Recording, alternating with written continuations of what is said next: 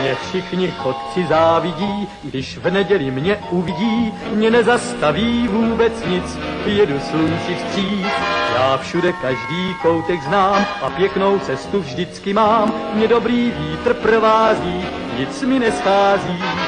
Hello, sziasztok, üdvözlök mindenkit, én András vagyok, ez pedig a Túnát című podcast sorozat legújabb adása. Műsorvezető kollégáim ezúttal Ákos, Sziasztok! Gáspár Öy. és az örgő ember.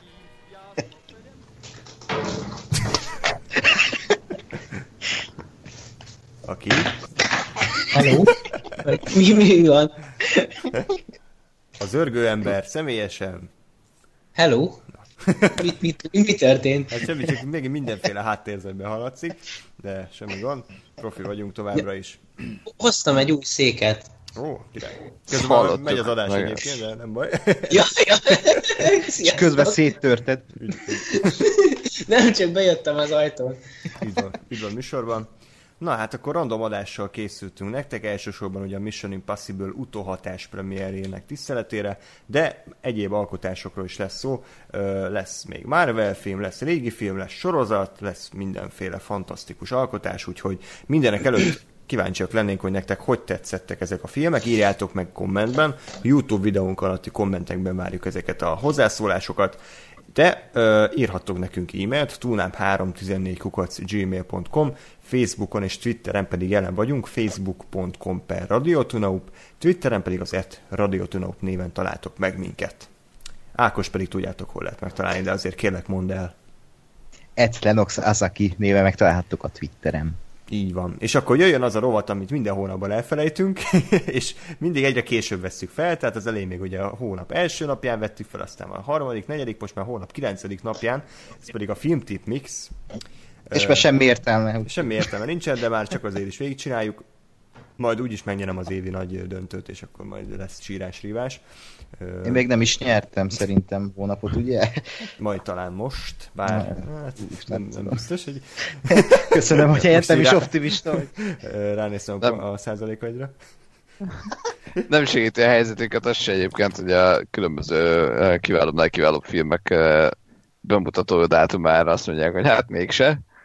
Ja igen, össze-vissza tologatják a filmeket. Ugye eredetileg a Battle Angel Alita az júliusi premier lett volna, de most Ákos közölte, hogy igazából januárra tolják át, ami így a filmeknek kb. a szeméttelepe, tehát hogy innen tudhatjuk, hogy Rotten Tomatoes 10% az így jó, ha meg lesz.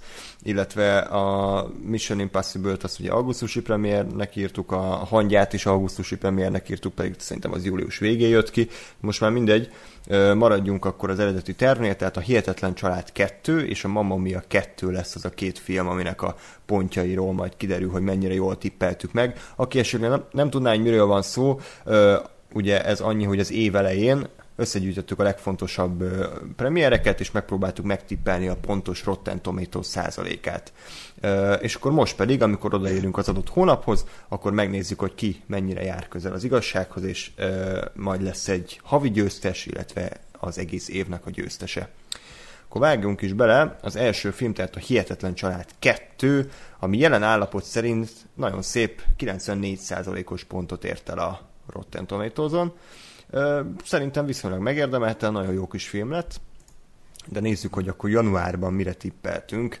Ákos 87 ra tippelt, én 92 ra ö, Gáspár pedig 97 ra tippelt, úgyhogy hát egy, egy százalékkal úgy tűnik, hogy ezt a kört is. Egyszer, egyszer, egyszer vagyok pozitív, egyszer mondom azt, hogy jó, ez fasza lesz, és nem, és a pessimista, aki, aki azt mondja, hogy 92, az meg Igen, elviszi. kurva nagy pessimizmus, tényleg 92 százalékot. Hát de, de pessimistább, mint a 97. Hát annál igen.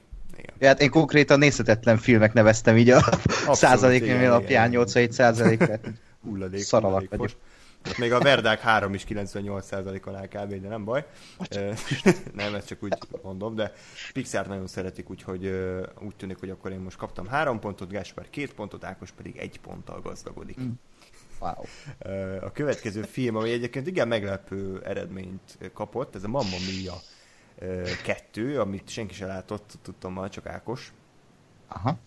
Úgyhogy nézzük, hogy mennyire, mennyire tippeltünk pontosan. Jelenleg ez a film 80%-on áll mm. Rotten Tomatoes-on. 80%-on. Ö, biztos nagyon jó. Viszont Aha. Ákos szerint 21 százalék. Igen, így álltam a filmhez, úgy, nagyon jó.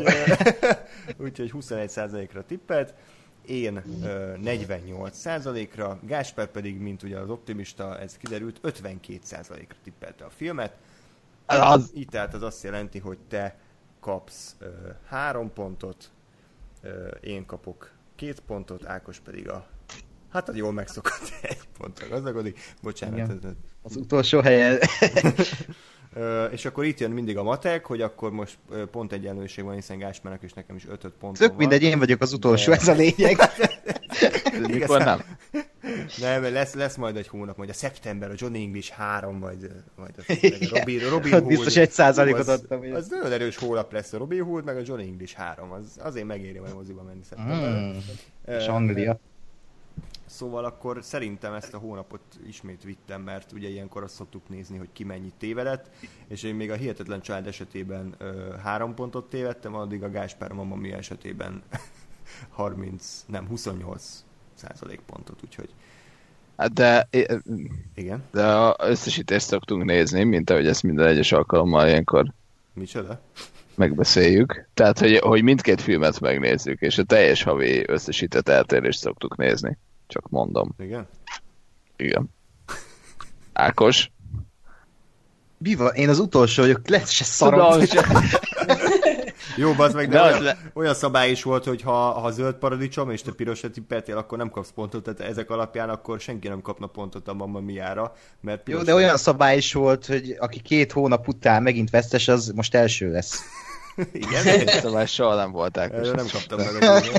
Mi? Te fantáziád. Minden. Ugye, eh, én, én azt mondom akkor, hogy tehát akkor viszont legyen az, hogy, hogy ha zöld, akkor nincs pont. Jó.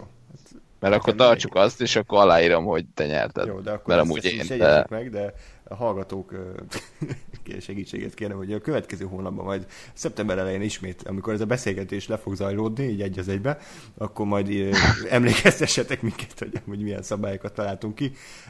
Nagyon jó ebből egy ilyen szuperkátot össze lehet majd vágni minden hónap elején, hogy ugyanazt megbeszéljük újra és újra. Igen. De most ezúttal, amit kitaláltam, az nem egy szopatás, hanem egy szerintem egy jó kis, nagyon apró kis feladat mindenkinek. A Tom Cruise ugye most egy igen hot topic jelenleg ebben a hónapban is az életműve, és egy olyan filmjéről szeretném, hogyha beszélnénk, ami, ami szerintem nem is mondom, hogy alulértékelt, de, de szerintem nem lehet eléget beszélni róla, hogy mennyire király ez a film, és szerintem minden... Végre, végre a vanília jégboltról beszél. nem. oké, okay, hanem a izé, Night and Day, ami, ami létezik ez a film, tudom, hogy mindenki elfelejthető, ez létezik. Nem, egy sokkal jobb filmről lesz szó, egy, kíváncsi vagyok, hogy kitaláljátok-e, ez egy skifi, hiszen alig fordult a skifi. vélemény. Mi az anyád? Tényleg az? Nem mondom, van az, az egy kurvára alul értékelt film. Nem, az Oblivion van, vagy az Edge of, Edge of Tomorrow. Nem, tényleg a külön véleményről szeretném, hogyha ha valamikor majd beszélnénk akár a következő randomadásban, mert én egyrészt imádom azt a filmet, másrészt pedig, pedig kíváncsi vagyok, hogy mennyire állja meg a helyét így a premierje után 15-16 évvel. Tehát szerintem egyrészt Spielbergnek a 2000-es évekbeli egyik legjobb filmje, mint krimi is kurva jól össze van rakva, mind látvány tekintetében, és a Tom Cruise is kifejezetten jól alakít emlékeim szerint, úgyhogy én, nekem ez a kívánságom, hogy mint kicsit kamú győztes, de hogy nézzük meg a külön véleményt. Mit szóltok? Most ez, ez az egész onnan jött, hogy a héten én felhoztam a témát? Nem, abszolút nem. Teljesen. De, de teljesen magadtól is erre gondoltál, azon kívül, hogy a héten beszéltünk róla. Igen, igen, mert egyébként hallgattam interjút Tom Cruise-zal, és felhozta ezt a filmet, és így eszembe is jutott, hogy baszki, ez, ő csinált ezt a filmet, ez spielberg és hogy mennyire nem beszél róla senki. Még szerintem az egyik legjobb uh, skifi akciófilm. Úgyhogy uh-huh. Mit szóltok? Jó, én ennek örülök, mert ez, szerintem ez, én is úgy vagyok, ez egy, egy roppant értékelt film, ami, ami nem, nem is értem, hogy így elveszett a sülyeztőben, és, és úgy tartják számon, mint Spielberg egyik szarfilmét, ami totál Micsoda? nem igaz. Szülyeség. Hát, hát, de pár éve néztem újra, és, és tényleg egy, egy akkor még megállt a helyét, remélem most, ha újra nézem, akkor most is megfogja. De tényleg a Colin Farrell is tök jó abban a filmben. Hát, Azon lepődtem, pedig akkor volt az ilyen sztár, nem sztár korszakja. Én ott és- és- ismertem meg, azért azt szerintem az egyik első filmje volt, ahol így berobbant. Há, 2002 Ja. előtt nem nagyon volt másba szerintem. hát, ja, meg a daredevil ugye. Igen, a, a bull, bull, Bullseye, vagy mi a szar volt az Bullseye, ő volt a legjobb Igen, hogy a a dárcokat haigálta, hogy nagyon... Igen, és mondta, hogy tárj be! Nagyon kevés filmek egyike, amit moziban láttam gyerekként. Daredevil? Isten. Igen. Imádtam. Miért pont ezt? Nem tudom, megtetszett a címe, hogy a- Daredevil, a A fene fene gyerek. gyerek? Igen, igen, egy- egyébként pont ez. Tehát én, a, én, én moziba gyerekként nagyjából ilyen filmeket láttam, mint a Jurassic Park 3, meg a Daredevil, meg a Van Helsing, Igen, nem tudom. Van Helsing? Fun? Jó, Igen. jó. Most Semmi. régen fannak mondtam, akkor az volt a baj. Most vánnak mondom, az a baj, dögölj meg, hát. szóval hát én, én nagyon jó ízléssel nyúltam bele a filmekbe, ezt, ezt be kell látnom. Egyébként Egy kis Underworld 2. Azt, azt nem láttam moziban. De, de abszolút, ab- na- nagyon, nagyon, nagyon minőségi választásaim voltak már gyerekként is, úgyhogy büszke vagyok magamra. Egyébként mennyit fizetnétek, ha újra bemutatnák a Gyűrűk Ura trilógiát moziban, hogy megnéznétek? Hát a, a Toldiba bemutatják Tényleg? időnként. Nem a Toldiba, bocs, hanem a Bembe, igen, persze. Ah. Eredeti nyelven mondjuk, ami nem tudom téged mennyire zavar, de Eléggé, hát sajnos én csak szinkron. Gyűrűk urát szinkronnal vagy semmivel. Igen, igen. Sajnos. Na mindegy. De, de hát ez, ú, remélem egyszer bemutatja a Pannoni azt tökön, de szerintem erre még várni kell egy tíz éve. Hmm. Hogy ilyen moz- országos forgalmazást kapjon a legnagyobb vásznakon. vásznakon. Majd a, majd a remake-et. Zac Efronnal, ja, Harry. Smith-szel. És csak, csak, csak nőkkel, nőkkel újra Frodo. De tényleg, de nem, de egyébként És Sandra Bullock? Lesz röhög, de egyébként tényleg, tehát, hogy csak, Két Blanchett. csak fehér férfiak vannak a főszerepben, tehát Ú, basszus, tényleg, Érik. akkor ilyen, ilyen néger hobbitok, meg, meg meleg hobbitok, meg mondjuk azok így is vannak, de jó van. transz, tra, transznemű elfek, Igen, és ott a, a Sauron szeme az így ki van húzva ilyen satira. ilyen szempilája, szempilája növe, ilyen műszempilája van, tudod, ilyen nagy. Igen. Jó, ezt, ezt nem vigyük tovább, mert nagyon sokáig vezetne. Szóval És akkor a Sauron szája, ez egy pornós. Igen. Ez egy jó pornós név egyébként. Igen. Ja. És akkor Sauron többi, többi testrészéről még nem is beszélve, de hát Sauron farka azért az nem egyszerű.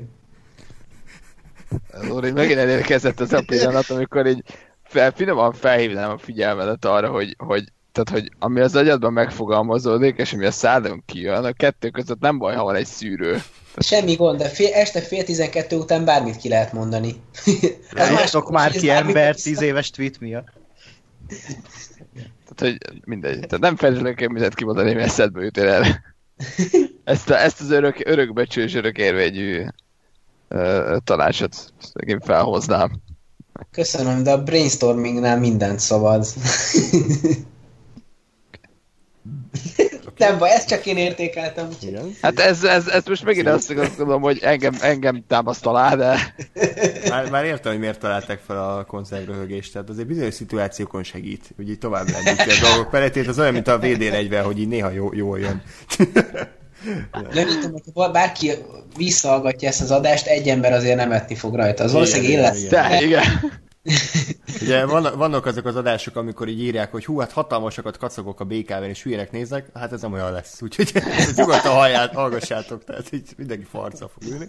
Nem, nem, ez, van, van, ez, van ez a humor dolog, és ez úgy vagy jön, vagy nem. Szerintem egyébként az antihumor is önmagában egy vicces dolog lehet, úgyhogy lehet, hogy ezt most így meghonosítottuk. De, Mint a besenyő Anti bácsi. Gásper, te ezért büntetni szoktál, amikor más, más mond ilyeneket, úgyhogy Igen. akasztják a hóhért. Igen. Na, mielőtt teljesen szétcsúszunk, ami már megtörtént, előtte csak, hogy Lóritól elvegyük a szót, biztos, hogy biztos, az nagyon gyorsan beszéltek az év legfontosabb premieréről, a ö, Zéa hangja és az egy bogár élete folytatásáról, a hangja és a darázs nevű hülyeségről, ami ö, egyébként nagyon ciki, de ugyanakkor kicsit egy ilyen fordulópont is az életemben, és ez így nagyon hülyén fog hangzani, de ez az egyetlen Marvel film, a Marvel Cinematic Universe óta, ami olyan szinten nem érdekel, hogy egyszerűen nem megyek el rá moziba. Tehát, hogy eddig mindent megnéztem, mit tudom én, idé, Vasember 3, meg Thor 2, amik így semmit nem tettek hozzá a, a, a sorozathoz, de mégis úgy jöttem el, hogy jó, hát akkor meg kell nézni, mert éppen nincs más, de ez a Hangya és a Darás 2, főleg a, a Viktana háború után, ami szerintem lehet, hogy sokan nem értenek velem egyet, de talán a leg- az egyik legjobb a sorozatban. Annyi, olyan szinten nem érdekel a Rudd, meg Michael Douglas izé ragasztott parókája, hogy ott ugrálnak össze-vissza, hogy győzzetek meg, hogy, hogy megéri a, a 720p-s ö, Blu-ray-t természetesen. Utólag. Ö, Ezt kilátta A, egyébként. Blu- a Blu-ray-ek 1080p-sek. Jaj, oké. Én. Lebuktál. Jaj, jaj. Hopp, hopp, hopp, hopp. Akkor én valami rossz, rossz Blu-ray-t vettem. Erről az Encore nevű dologról, de lépjünk tovább. Szóval ezt látta Ákos és Gáspár, ugye? Igen. És az első részhez hogy, hogy viszonyultok egyébként? Ugye az félig meddig egy Edgar Wright film, és ezért érdekes, hogy az, azt gondolom félig egy Edgar Wright film volt, ez meg 0 százalékban az. Hát, igen, és ez látszik. Nem? Mondod, vagy Mondjad, mondjad, mondjad. néha így megállsz egy ilyen egy mondat után, és akkor tudom, hogy mi a tök történik. Ide akartam szólni egy mondatot, és átadni az elsőbséget az öregeknek. Ákos, ez az utolsó helyezés, ez nem tett jót neked. Nem, most nagyon szomorú vagyok. És lesz megint. És kétségbe esett, és ilyenkor nagyon gonosz vagyok. Na, srácok, műsor van, hallgatnak minket, úgyhogy ne okozunk csalódást. Me- mesélj, Gás, Gáspár. Gáspár, az első filmről pár mondat, és az ahhoz képest hogy tetszett ez a kettő. Uh, és kivételesen az első részt azt nem néztem újra, de, de emlékeimben nagyon azért, hogy ez nagyon ilyen hullámzó volt abból a szempontból, hogy, hogy uh, voltak a kiemelkedő és jó és stílusos Edgar Wright jelenetek, és a középszerű és nem tudom, semmit mondó nem Edgar Wright, hanem random B-rendező jelenetek és, és így igazából azért fájt ez az egész, mert, mert azt láttam, hogy ha ez egy full Edgar Wright film, akkor ez marha jó lett volna. Most a második résznél ez a probléma nem volt, mert azt gondolom, hogy ez egy ilyen szempontból egy konstans volt a film. Azt gondolom egyébként, hogy, hogy nem nagyon hagyták ki semmit, tehát nem, nem nagyon maradták ki ö, semmiből, amiből tudom, tehát nem, semmi pótolhatatlanul nem maradták ki ezzel, hogy, hogy, hogy nem láttad ezt a filmet. Uh, igazából uh, szerintem ez egy ilyen oké, okay, jó, jó film egyet, tehát hogy nem, nem a, a nincs, nincs ezen a szinten, amin a, azért a Marvel filmek mostanában már voltak. Ez egy ilyen, ilyen popcorn film.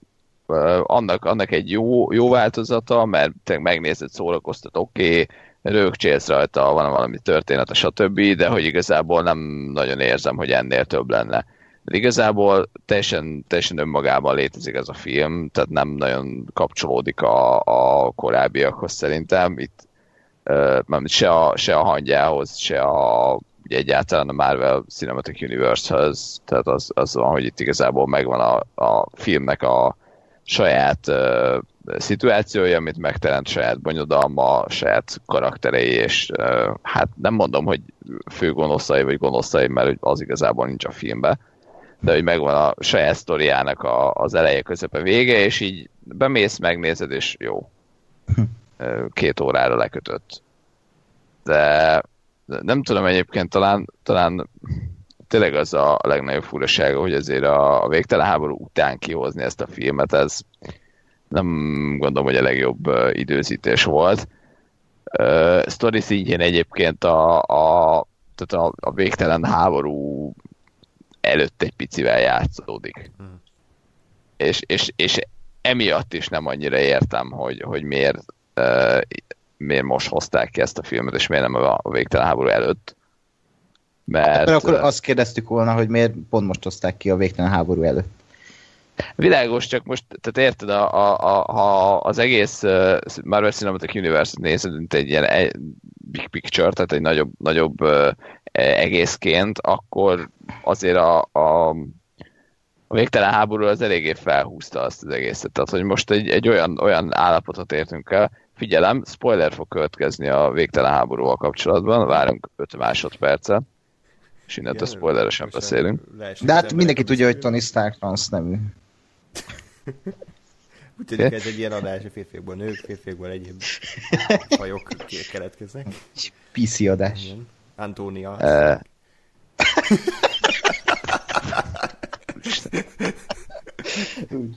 Szóval, hogy ugye azzal, hogy annak az a vége, hogy, hogy minden második ember meghal, és, és egy ilyen nagyon, nagyon durva cliffhangerrel hagyja ott a nézőt, na azután ez, hogy, hogy most a, a hangyait vicceskedik, nem, nem egy, tehát egy hangulatban egyáltalán nem, nem ennek kellett volna következnie, azt gondolom, hanem egy akárminek, ami már tényleg arra reflektál, hogy random meghaltak ö, emberek. Egy kis zárójel, mert nem láttam a filmet, de én úgy képzelem el, és lehet, hogy ez, ez majd Lóri is erre felkapja fejét erre a hasonlatra. Először egy kaja hasonlatot jutott eszembe, de azt gondoltam, hogy túl kiszámítható lenne. De lehet, hogy ez is. ez is jó. Ez kicsit olyasmi lehet ez a hangja, mint amikor vannak az Iron Maiden koncertek, és a legutóbbi élményem az a Volt Fesztiválon ö, történt meg, és szerintem egy kibaszott jó koncertet ö, csináltak, és tényleg lerepült a, a fejem a, a, a nyakamról, és akkor vége a koncertnek, és akkor utána ugye mindig benyomják a, az Always Look on the Bright Side of Life című kis fütyörészős dalt, ami arra jó, hogy míg kiútsz az embertömegből, szóljon valami a háttérbe. Tehát, hogy valami ilyesmi lehet itt is, nem? Hogy megtörtént az Igen. elképesztően egy végtelen háború, és amíg jön a következő nagy koncert, addig szóljon valami a fütyörészős cucc a háttérbe, hogy kicsit úgy lenyugodjál. Hát igen, egyébként- csak- igen.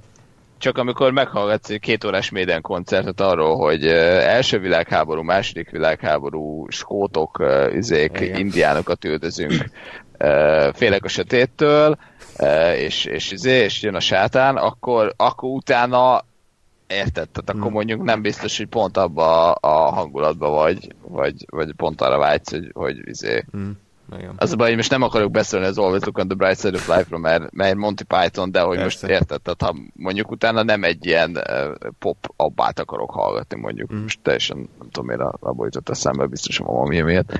De hogy így az is jó, meg érted, az abba is valami, én azt is bírom a maga, maga uh, keretein belül, csak megvan annak is a helye. Mm. És nem itt van. Vagy ha, ha, ha, ha, de mondjuk ezt most úgy mondom, hogy ha, hogyha a Marvel Cinematic Universe szempontjából nézem, mert egyébként a, a önmagában a film azt szerintem teljesen rendben van. Ja, ja. Tehát, hogy ne, e, annak, ami, annak, annak szerintem maximálisan működik. Igen, e- e- de egyébként, amit most itt mondtál, olyan ez az egész, mint amikor egy sorozatnak van egy nagy, grandiózus sorozat, évad zárója, és akkor egy év múlva jön a, az első rész, és ilyen kis pff, uh-huh. megnézzük, és ez volt a hangja és a darás, hogy ha így nézzük, ilyen cinematik szinten, akkor ez egy ilyen pff, de ha filmként nézzük, akkor se több egy ilyen bárminél, mert tényleg az a baj ezzel az egészre, hogy olyan ez a film, mint egy tipikus amerikai vígjáték, hogy így a, a jobbak közül, hogy így beülsz, megnézed, jó szórakozó, nem is olyan hosszú, jókat röhögsz néha, de úgy semminek nincs jelentősége, a végén mindenki boldog, van egy szimpatikus főszereplő, és ennyi. Hmm. És, és a, a, most, nem tudom, két-három hete láthattam a filmet, és fogalmam sincs, hogy sok dologról, hogy mi történt ebben a filmben, mert egyszerűen tényleg olyan, hogy beül az ember, és jól szórakozik, Hmm.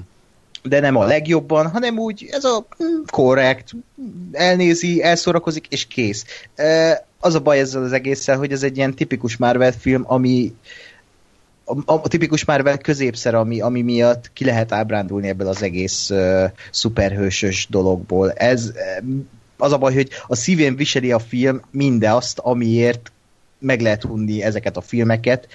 eh, és totál mellékkalandnak érződik, totál olyannak érződik, mint egy sorozat egyik része, és nem egy önálló Hmm. kaland. Mi- mi- Amellett, hogy ez egy önálló kaland, tehát ez a fura, hogy, hogy ilyen tényleg semmittelen, és ráadásul a főszereplő egy totál sekhülye embernek van beállítva ebben a filmben, és nem is a, róla szól, vagy hát én úgy vettem észre, hogy itt a, a mint a, a, hogy is hívják a porrát, Scott Lang, Scott Lang eh, nem is a főszereplője ennek a filmnek, sőt, még az Evangeline Lilly sem, nincsen főszereplője ennek a filmnek, hanem úgy vannak karakterek, akik viccelődnek, és ez a film. És ugye csúcsra járatják azt, ami az első részben is vicces volt, hogy a, a Michael Penya karaktere úgy mesél egy sztorit, hogy közben látjuk az adott sztorit, és akkor ő narrálja, akkor ezt, ezt megduplázzák, vicces, persze Michael Penya rohadt vicces, de nincs semmi ebben a filmben. Ja, és az akciók, meg annyi minden lehetne ebben a filmben vizualitás terén, hogy annyi izgalmas dolgot meg tudtak volna valósítani, és egy olyan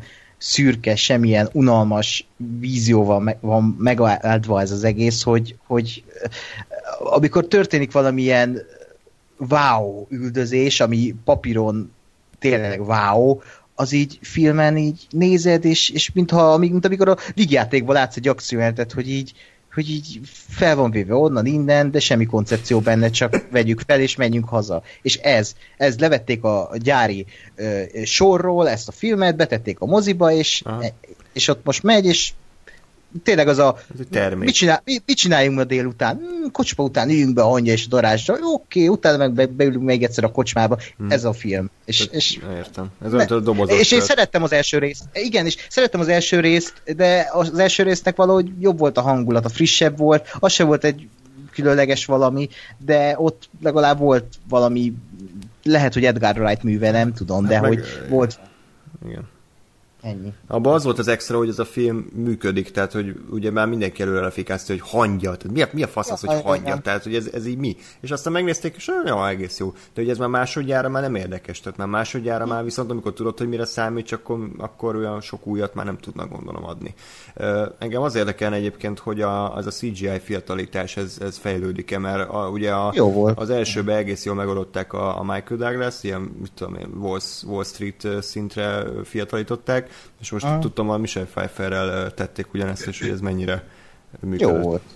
Tök, tök jó volt szerintem ebben a film. De itt, itt mindig az a lényeg egyébként, hogy mennyit mutatnak a karakterből. De ha nagyon sokáig mutatják azt a karaktert, akkor szerintem ott el fog veszni az, hogy, hogy mint, mint ahogy a Zsivány egyesben, ugye, hogy sokáig mutat Tarkint nyilván mutogat, mutogatni kellett percekig, és, és nyilván látod, hogy ez egy számítógépes karakter, és nem egy élő ember. Itt pont jól mutatták, nem volt sok belőle, de ez, ez így volt jó. A mennyiség az itt nagyon fontos az ilyen, az ilyen CGI fiatalításnál, mert mert ez nagyon sok elbukik. És ugye nyilván nem is volt sok köze a sztorihoz annak, hogy ők most fiatalok, hanem egy flashback volt. Ja, és ja, gondoltam, igen. Mint a Galaxis őrzői kettőnél a... Ja, ja, annál több volt azért, de Mhm. ja, ja, ja, igen. Jó, van még valami esetleg filmről? Ja, ja, meg még annyi, hogy Hollywoodban valaki pofozza fel az írókat, mert én nem értem, hogy tényleg egy, ha van egy női főhős a, a, a férfi főszereplő mellett, akkor a női főhősnek miért kell komolynak lenni, és miért nem lehet egy vicces filmbe a női főhősnek is viccesnek lennie. Ezt sose tudom megérteni, hogy, hogy a női karaktert nem tudják elengedni a komoly ö, beállítottság mellett. Mi? Nem értelmes, de nem volt Én nem gondolom, hogy ez a, tehát, hogy ez a női, tehát na, tehát uh, picit az történik most így, van kettő jelenség, egymásra párhuzamosan, és a kettőt összekapcsoltat, pedig nem kapcsolódnak szerintem össze.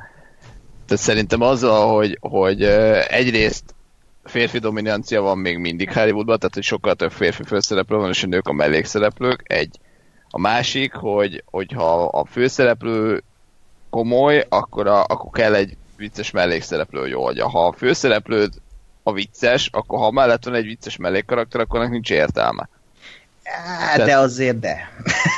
De jó, ilyen- jó, csak az, jó, igen, tehát akkor, csak akkor dumb és dumber, tehát hogy, hogy, hogy Hát vagy ahhoz, 21 Jump Street, vagy bármi. Tehát ott, volt, nem? igen, hát de, de, itt hogy, is lehetett volna egy olyat csinálni az egészből. de tehát azért annyira meg nem akartam Marvel szerintem elmenni még ezzel, mert tehát azt gondolom, hogy ez a, ez a klasszikus uh, um, végjáték, vagy úgy egyáltalán a, a, a humorba egy jelenség, hogy valaki, tehát hogy annak ahhoz, hogy valaki vicces legyen, a, ahhoz annak valakihez képest kell viccesnek lenni, és ha mindenki Igen. vicces, akkor Persze. senki se az. Persze, de jó, nem azt mondom, hogy Tehát a mindig túlában senki viccelje, se vicces. de Hát, a- igen. nem az a baj, hanem hogy um, hogy mondjam, Scott Lang is komoly bizonyságtekbe, de akkor lehetne Evangeline Lilly karaktere vicces. Tehát ott van Michael Douglas, aki végig farcatolja végig az egész filmet, és akkor ott az a rohadt ellenpólus, ami e, a, tényleg úgy a mérleg másik nyele lenne, hogy akkor van ez a két főszereplő. Nem azt mondom, hogy Evangeline Lilly karakter is legyen ilyen seg hülye, mint a Paul Rudd karakter ebben a filmben, hanem hogy engedjék el a karaktert az ilyen idióta, női sztereotípiák ketrecéből, mert, mert Hollywood ettől rohadtul szenved szerintem, hogy nem tud egy, egy mókás, egy, egy, egy olyan női karaktert írni, írni, aki szórakoztató. Ebben a filmben a, a Evangeline karaktere rohadtul nem az, és, és sok kritika ezt kiemeli, hogy ő, oh, meg, milyen jó ez a karakter, mi, nem, értem, nem értem, hogy milyen karakter, nem volt ebbe karakter. De mondjuk szerintem az Evangeline Lilly, mint színése egy hatalmas tehetség.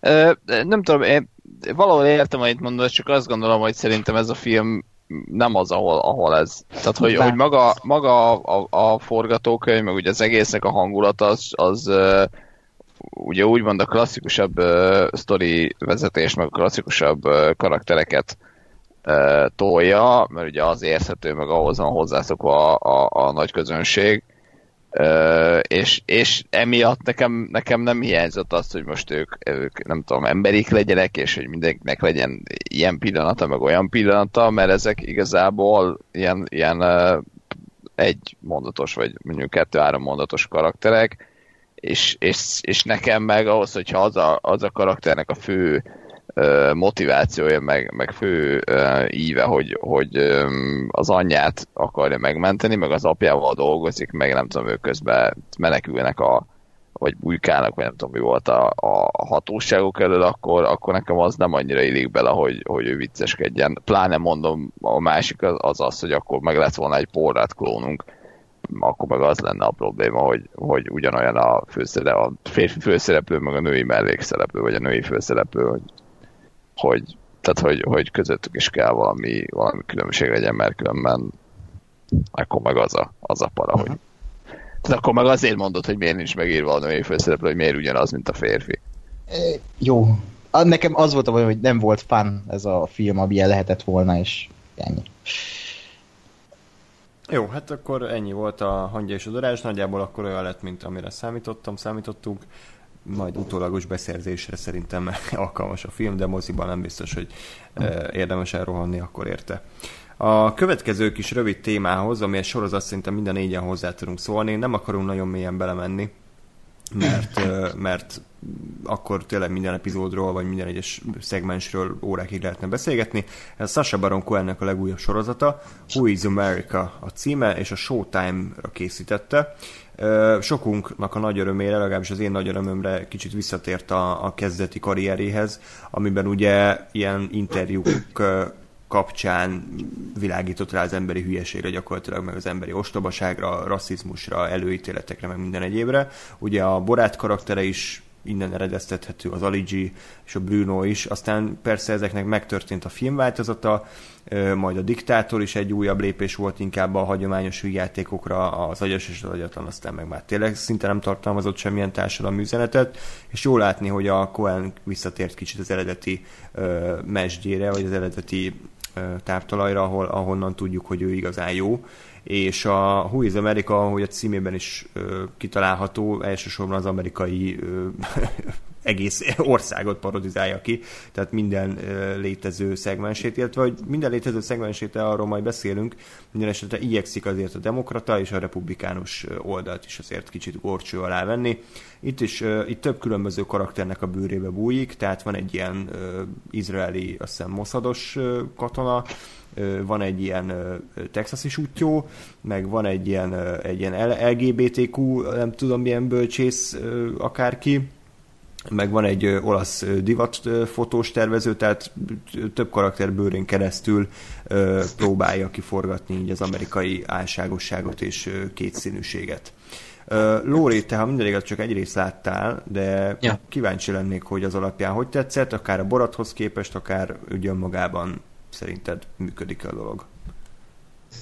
Teljesen rendben van. Én igazából hát egyrészt alapján nehéz megítélni azt, hogy ez, ez mennyire lesz jó, vagy mennyire jó, meg én azért sem vagyok túlzottan objektív, mert én nagyon szeretem az ő munkáit. Az Aligit egyszer láttam, még, hát még akkor szerintem túl fiatal voltam hozzá, főleg ahhoz, hogy körbelőjék a péniszét a falon, de de az, azt őszintén szóval annyira nem félek is újra nézni, tehát az nekem, nekem úgymond nem volt egy jó élmény, mert még nem értettem ezt az egészet, és az inkább csak így tudtam róla, hogy ez, ez milyen jellegű humor, vagy képvisel, de, de akkor, akkor erre én szerintem még nem voltam vevő, és aztán, aztán a, a boráttal és a diktátorral ez nagyon beérett ez a dolog, és én nagyon megszerettem őt. A Brunot a mai napig valamiért még nem láttam se az agyas és agyatlant, de ezek is úton vannak, ettől függetlenül nagyon szeretem ezt a, ezt, ezt a két, két filmét. Én a, a stand-upjait azt nem ismerem, annyira nem, nem, én nem ástam bele magam, úgyhogy fogalmam sincs, de ez alapján, a két film alapján én interjú műsor per paródia, tehát olyanokat, mint itt csak Aligiként, meg, meg barátként, meg Brunóként. Jó, valamiért én nem, nem nagyon ástam bele magam ettől tovább, ettől függetlenül azért, ha, ha, ha ezzel együtt is elfogadható a státusz, én azért rajongónak kimerném ki, kiáltani magam, maximum ilyen, ilyen divot rajongónak, mert uh, ugye a, az igazi rajongók azok ismernek mindent, de, de én szeretem azt, amit ő csinál, és jó volt újra látni, és, és nekem abszolút hozta azt a színvonalat és hangulatot, amit, amit én megszoktam tőle, és amit szeretek. Kellően, kellően kínos volt, kellően, kellően groteszk, és, és, és, és egy csomó olyan mostani folyamatot vesz elő, ami, ami fontos, ami, amiről fontos lenne beszélni, tehát, hogy magyarul, hogy aktuális, és, és mindemellett, mindemellett annyira jól operál a, az abszurddal, a groteszkel, hogy, hogy, hogy ez, ez, ez egy nagyon-nagyon élettel teli ilyen műsorát teszi ezt a Who's America-t. Egy rész alapján én, én ennyit tudok elmondani. Ez több, több mint amely, am- amit igazából egy rész alapján el lehet mondani, de megelőlegezem a többieknek is a bizalmat. Többiek? Ö, Én, én azt látom ebből, vagy azt gondolom ebből, hogy én ö, négy részt láttam, hogy, ö, hogy egy nagyon, nagyon erőteljes ö, üzenetet akar ő ezzel az egésszel közvetíteni. A, nagyon oda mond Amerikának, és ö, igazából az a az a durva benne, hogy, hogy tényleg egyes emberek egyes megnyilatkozásainál egyszerűen, egyszerűen nem tudod, hogy most sír vagy neves a, a, a mondásnak a legszorosabb értelmében, mert, mert tényleg egyrészt rögsz azon, hogy, hogy éppen uh, valami állatságot mondatott ki vele a, a, a Sasha Baron Cohen, de ugyanakkor meg fogod a fejed, hogy ez az ember kimondta ezt a dolgot, és, és nem, nem kapott a fejéhez, és nem, uh, nem gondolja át, hogy mi történik, vagy ő mit mond, úgyhogy mondjuk egy, nem tudom, szenátusi tag, vagy egy, vagy egy mit tudom én, milyen uh, uh, bizottságnak a, a tagja, vagy vezetője, ami, a, aki, de azt gondolnád, hogy azért aki ott van, az legalább uh, kettes IQ-val rendelkezik. És, és, és ezért egy eszméletlen brutális dolog, meg, meg amúgy, ami, ami nagyon-nagyon jól megfigyelhető, az az, hogy a, azt a Sabaron Cohen az, az gyakorlatilag egy zseni. Mert olyan szempontból, tehát hogy, hogy be, be dobja magát egy ilyen teljesen őrült szituációba, és, és olyan szinten improvizál, ö, ö, provokatív dolgokat, meg kérdéseket, hogy, hogy az, az arcom leesik, hogy, hogy tényleg karakterben marad, úgy kell megfogalmazni, hogy, hogy, hogy a, a nézőnek vicces legyen, hogy, hogy mit kérdezett, de a hülye, aki ott ül vele szembe, az ne értse, vagy, vagy az elhiggye, hogy ez egy komoly dolog, és, és folyamatosan ezt tudja, hogy ilyen, ilyen kérdéseket tol be, és, és zseniális azt, hogy, hogy, hogy, hogy hogyan tényleg egy pillanat alatt alkalmazkodik ahhoz, amit a másik mond, és azt szerint, szerint vált ő is. Ákos? Akkor én is úgy váltok, ilyen teljesen természetesen. én egyébként 10 percet láttam ebből, amit kiadtak, én meg nem tudtam elkezdeni ezt a sorozatot. De az alapján én úgy gondolom meg, amiket így olvasgatok, hogy miket csinál ez az ember ebben a sorozatban, hogy itt azért mondhatni már túlép egy olyan mércét, ami imponáló, és, és ez, ez, ez nagyon jó, hogy visszatért ahhoz a az ilyen uh, abszolút nem polkorrekt, provokatív látásmódjához, ami, ami, amivel, amivel így felbassza a világot, és, és így felbassz engem is, hogy ilyen idióták ezek az emberek, akikkel ő beszél, és nem értem, hogy ők, ők ezt nem látják, hogy mondjuk amiket mondanak, elhiszem, hogy ilyen balfaszok, mert, mert egyszerűen az, hogy ezek az emberek Amerikában politikusok és valakik, és olyanokat csinálnak, amiket Sasha Baron Cohen nem is kierőszakol belőlük, hanem így a szájukba ad, de úgy, hogy nekik ez fel sem tűnik. Egyszerűen egyszer ijesztő ez az egész, amit én eddig láttam ebből a sorozatból, és egyszerre sírva röhögős, és én az ilyeneket szeretem, hogy így a saját nyomorunkon röhögjünk már picit, mert, mert félelmetes, ami Amerikában zajlik jelenleg, és az, hogy Sasha Baron Cohen egy ilyenre vállalkozott, az egy olyan húzás tőle, ami egyszerre bátor, mert csodálom, hogy ez az ember még él, és nem vadázták le a fekete kocsiból. Egyszerűen bámulatos, amit csinál ez az ember, és, és, és tényleg még csináljon ilyen dolgokat, rengeteg ilyen művészre lenne szüksége szerintem a szórakoztató iparnak, aki, aki mer ilyen provokatív lenni, de úgy, hogy közben valamit mond a világunkról és az idiótákról. Úgyhogy ez, ez szerintem tanítani való, amit, amit a Sasha Baron Cohen csinál. Egyébként egy bizonyos értelemben felfoghatatlan művészet, amit ő csinál. Tehát olyan, mint hogyha, mint hogyha Kafka vagy Google, vagy bármelyik groteszk író így életre kelteni a művét, és a valóságba átültetni. Tehát ő ezt csinálja meg. Tehát hmm. egyszerűen nem leírja, a történetet, hanem, hanem megcsinálja az életben, és még csak úgy, ráadásul úgy, hogy az nem egy fiktív történet, hanem maga a valóság. Igen.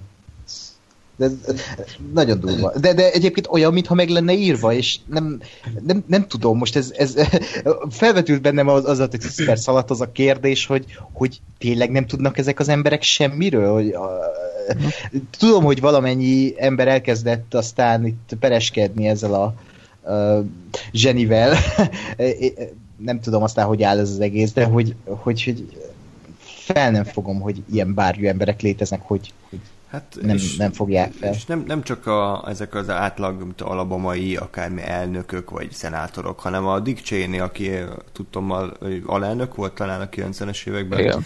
És, és ugye ő vezette a Desert Storm háború volt talán, tehát mindegy kibaszott embert végeztek ki, meg kínoztak, és akkor az interjúban ez a Dick Cheney, ez aláír, dedikálja a Sasha Baron Cohennek a kínzó flakonját, amivel embereket kínoztak, és, és aztán pózolnak egyet, hogy Dick, Dick Picket csinál vele, aztán a Sasha Baron Cohen, és, és a Dick Cheney az tényleg, az, ő, ő azért valaki, és, és azt is simán át tudta baszni, meg a, a, az a bacheloros szőke picsa, aki felolvassa azt a szöveget, hogy fogadj örökbe egy gyerekkatonát, mert akkor nem kalasnyikovja lesz, hanem gránátvetője, és hogy mennyivel jobb lesz az élet.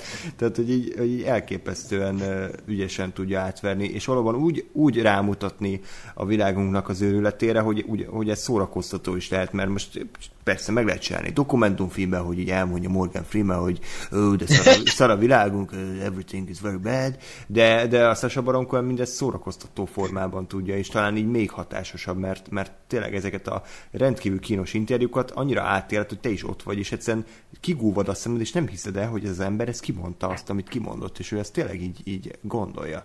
Úgyhogy uh, ilyen szempontból nekem is nagyon tetszett. Egyetlen egy dolog zavart, én, én három részt láttam, hogy azért abszolút nem 50-50 az arány. Tehát sajnos mm. sokkal jobb lenne szerintem ez az egész, hogyha ha a bal oldalt is ugyanannyira fikáznál, mint a jobb oldalt.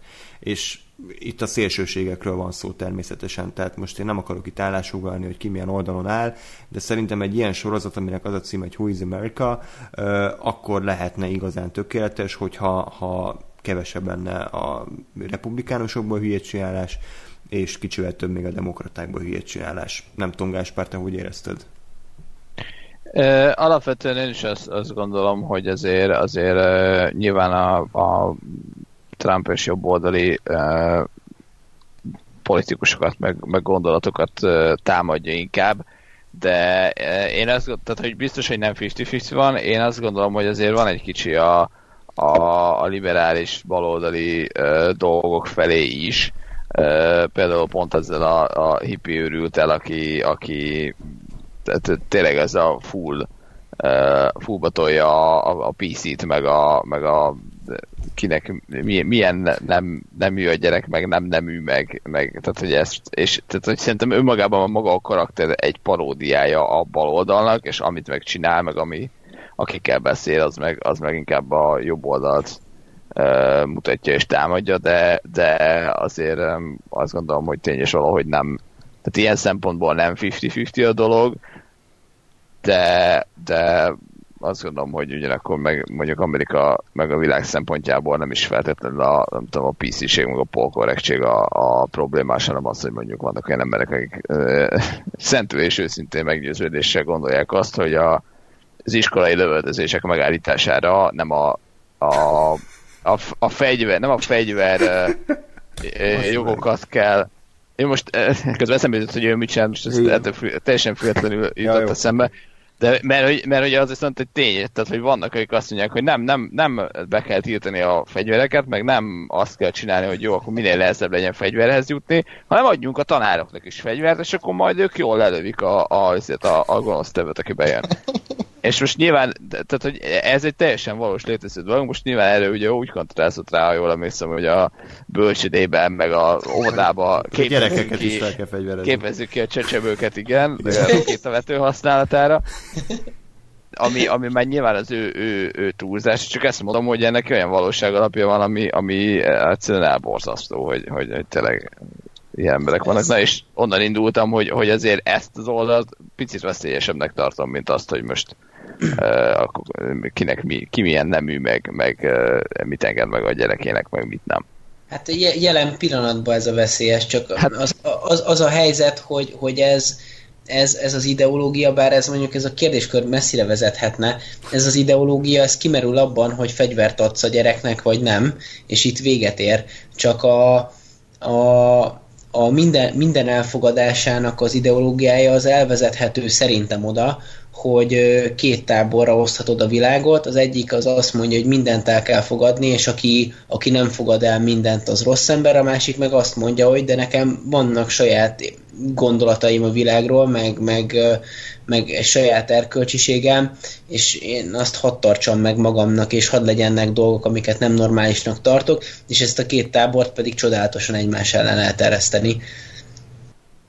De ez, ez bármivel így van egyébként, meg én azt gondolom, hogy a, a, a liberális látásmódba az is beletartozik, hogy jó, én liberális vagyok, én elfogadom azt is, hogy te te uh, mit gondolsz a ilyen-olyan kérdésekről, és legyen meg neked is a saját véleményed, egészen addig, amíg mondjuk ezt nem próbálod A erőszakkal, vagy, vagy alátámasztani, B mondjuk nem, nem uh, uh, próbálod meg az én. Tehát, hogy, hogy na, oda próbálok meg kiukadni, hogy gondolj, gondolj te is nyugodtan, amit szeretnél, csak ne akadályozzuk meg, ne basztassuk meg, ne támadjuk meg egymást emiatt. Hát ez, ez így van, de szerintem pontosan ezeket a liberális gondolati köröket is boncolgatja már csak az első részben is a, a, a a művészet, az a művésznő, aki, akinek ott a képgalériában, aki a képgalériában ül, vagy az a házaspár, akinek a házában van, és ott izé a, amit én arról mes- mesél, hogy hogy menstruál a 13 éves kislánya, ezek, ezek pontosan ezt képviselik, és akkor emellett van a másik, hogyha jól emlékszem, kettő ö, ilyen republikánus baromságokat ö, mondó ember, az egyik a fegyverekkel, a másik meg az életszínvonallal. Tehát e, az első rész alapján, ha jól emlékszem és jól szedem össze, pont kettő-kettő az arány.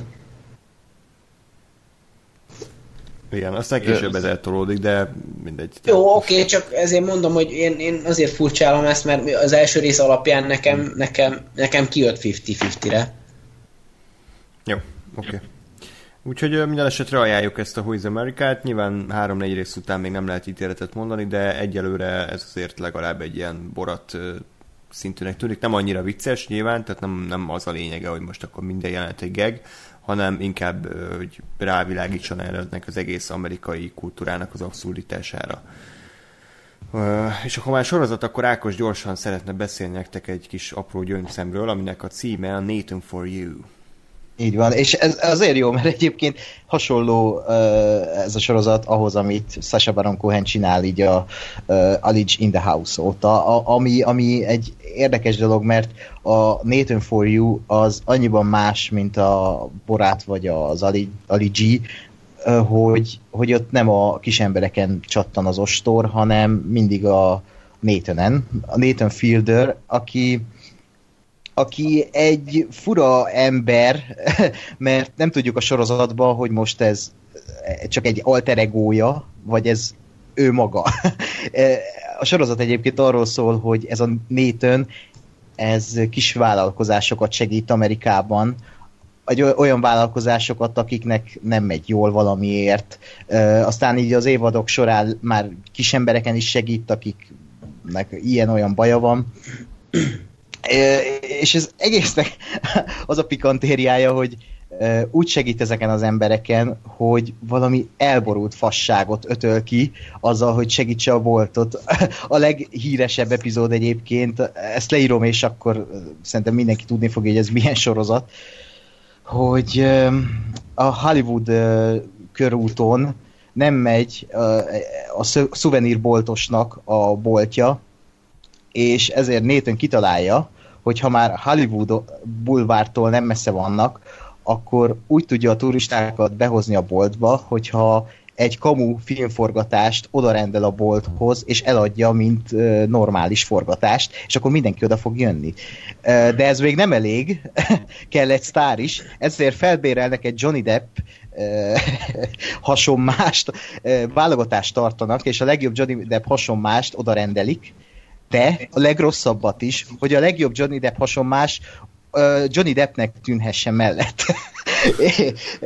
Elkezdik a forgatást, és akkor elkezdenek statisztákat válogatni a tömegből, akik ott megjelennek, turisták, hogy vegyenek már a boltban valamit, mert ez lenne a szerepük, de amit meg kell venniük, azt meg is veszik a saját pénzükből. És így a szuvenírboltnak felmegy ugye a tarifája is, látogatott lesz. Oké, okay, lezajlik ez a nap, minden oké okay volt, majd beszél az ügyvéddel Nétön, és kiderül, hogy ezzel bűnt követett el, mert komú forgatásra hívta az embereket. És azt tanácsolja neki az ügyvéd, hogy ebből legyen mindenképpen egy film. és ezért leforgatnak egy ilyen totál szar filmet ebből az egészből, de ez sem elég még, mert ennek a filmnek egy filmfesztiválon részt kell vennie, és ott díjazottak kell lennie. E, e, olyan díjazottnak, hogy ő legyen a nyertes. Ezért Dayton kitalálja, hogy egy kamu filmfesztivált létrehoz, ami igazából egy rendes filmfesztivál lesz, de a sajátja, és oda beválogatja a saját filmét, meg egy 5 másodperces fingós videót és zsűrinek meghívja az egyik ilyen 70-es, 80-es évekbeli Oscar filmnek a forgatókönyvíróját, aki már így letűnt, és kihozza nyertesnek nyilván az egyetlen filmet, ami amúgy is szar, de egy fingós videó mellett az is jónak tűnik, a saját filmüket, és így e, totál legálisan odaívta ezeket az embereket, hogy fizessenek a saját pénzből egy kamu filmforgatáson. És ez, ez, egy, ez, egy, ez egy rész, és kb. e- e- ebből van négy évad. És az benne a zseniális egyébként, hogy egy olyan társadalomkritikát mutat, mindenhonnan, ugye ezek kisvállalkozások, és itt nagyon sok függ attól, hogy az emberek hogy reagálják le ezt, az- e- ezt a totálfasságot, ami végül néha jól jönnek ki belőle ezek a kis vállalkozók, néha nem, bár hallani arról, hogy a forgatás után, miután lement az az epizód, általában megnőtt a boltok és a, ezeknek a kis vállalkozásoknak a, a, a, a, a, imázs az, a forgalma, vagy az imázs az így felment.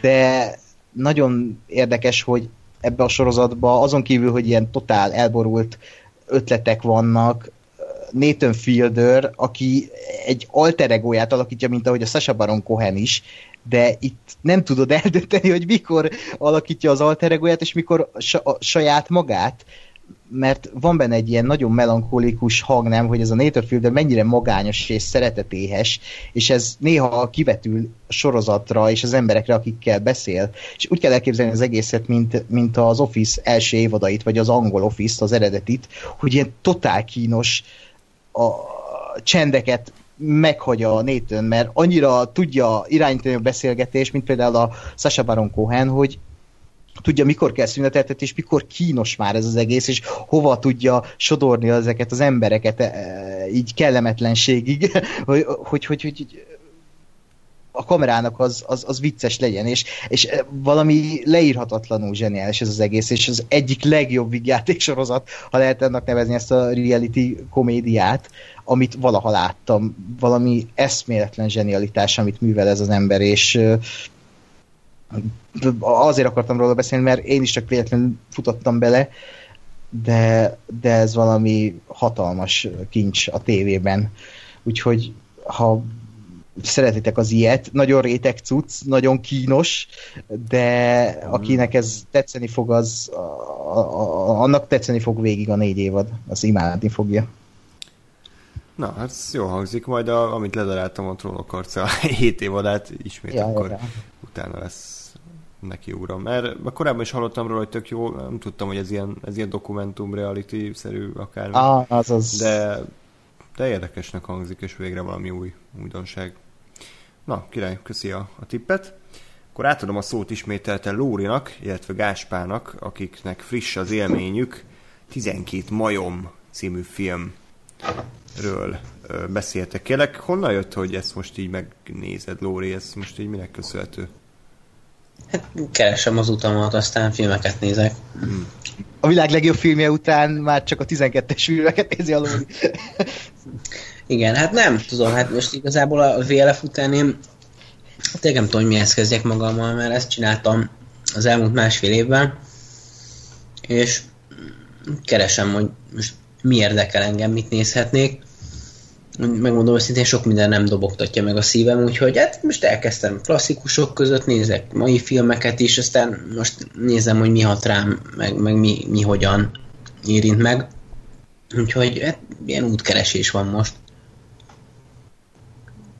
És ö, hogy találtad pont ezt a filmet?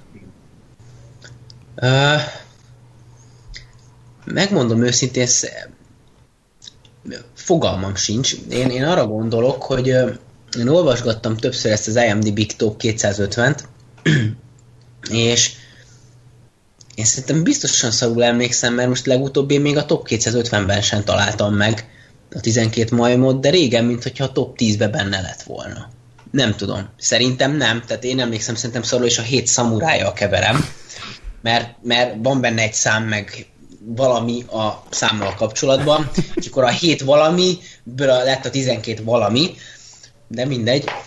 Ö, nem tudom, hallgat, hallgatok mostanában időnként hétmesterlövészét is, ott e- egyszer említették, aztán nem tudom, valahogy így megragad bennem. Én, én úgy voltam, hogy ez valami nagy klasszikus lehet, és akkor nézzünk nagy klasszikust most, és akkor az.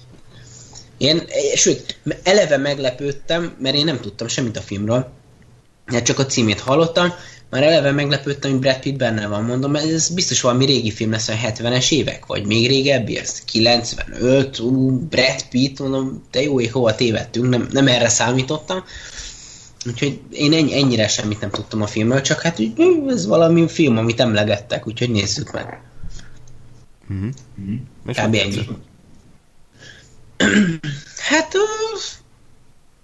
jó volt. Így ennyi. Ne, nehéz róla igazából beszélni, mert tehát maga a film az, az, egy, az egy tök kreatív dolog, de, de így tök, tök sok érzés nem mozgatott meg bennem.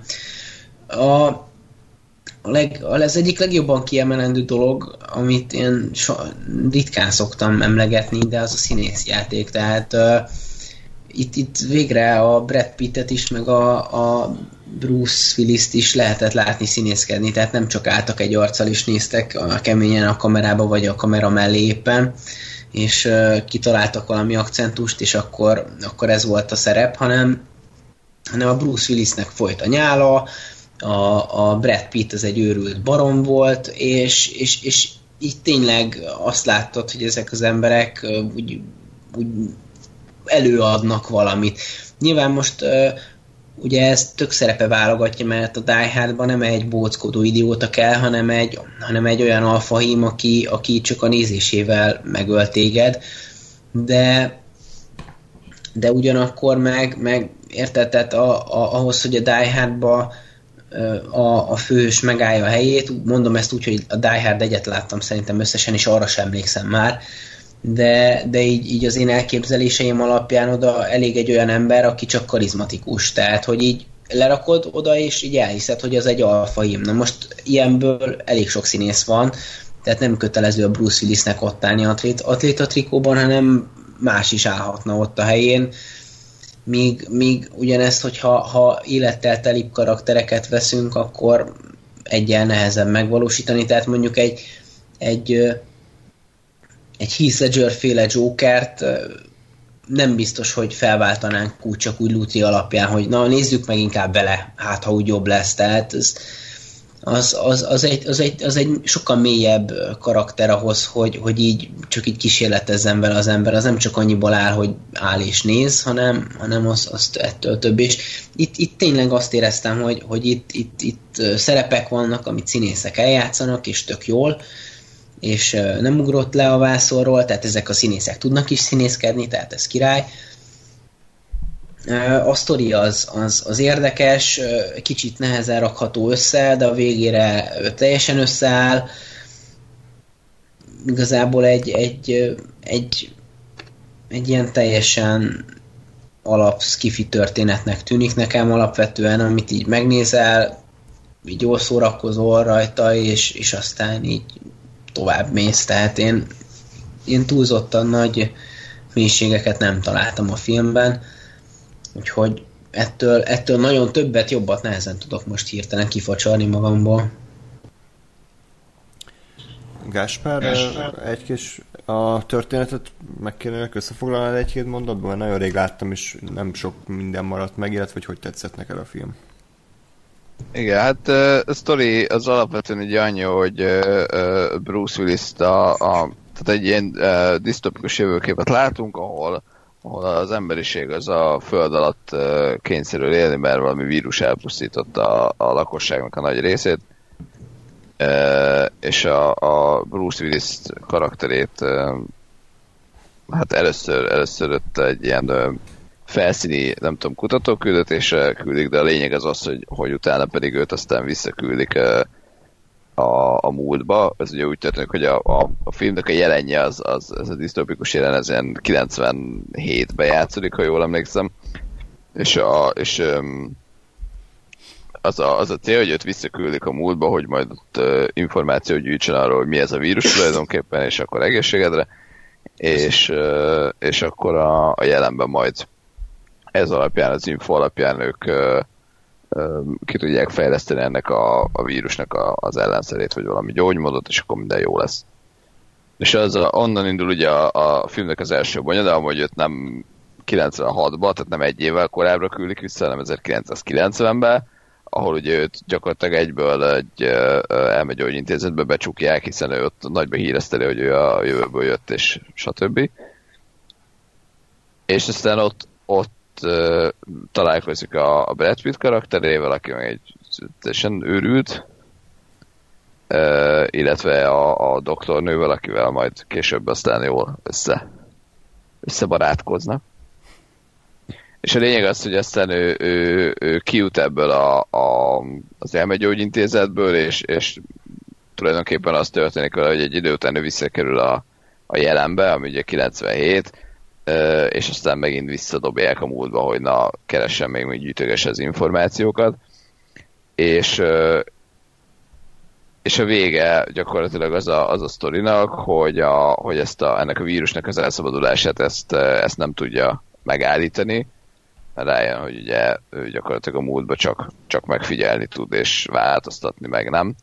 De mindeközben meg ugye, a, hogy olyan ilyen pszichózison megy keresztül, hogy gyakorlatilag folyamatosan azt kérdőjelezi meg, hogy most ő, ő őrült-e, és, és, és az egészet csak képzeli, vagy ő valóban a, a vagy valóban a jövőből jött vissza mert ugye nyilván mindenki, aki körülötte van, ő az azt mondja, hogy hát de hogy jöttél vissza a jövőbe, hát őrült vagy és kész. És ugye a, a, a filmnek a fő központi, nem tudom, gondolata az a, az a Cassandra, Cassandra komplexus, ami ugye az, hogy hiába, tehát hogy az a, az a nem is tudom, paradoxon, vagy ez a, az a visszás helyzet, amikor valaki tudja a, a jövőt, de, de senki nem hiszi el neki, és ezért ő abszolút tehetetlen az ellen, hogy ezt a, ezt a negatív jövőképet elhárítsa.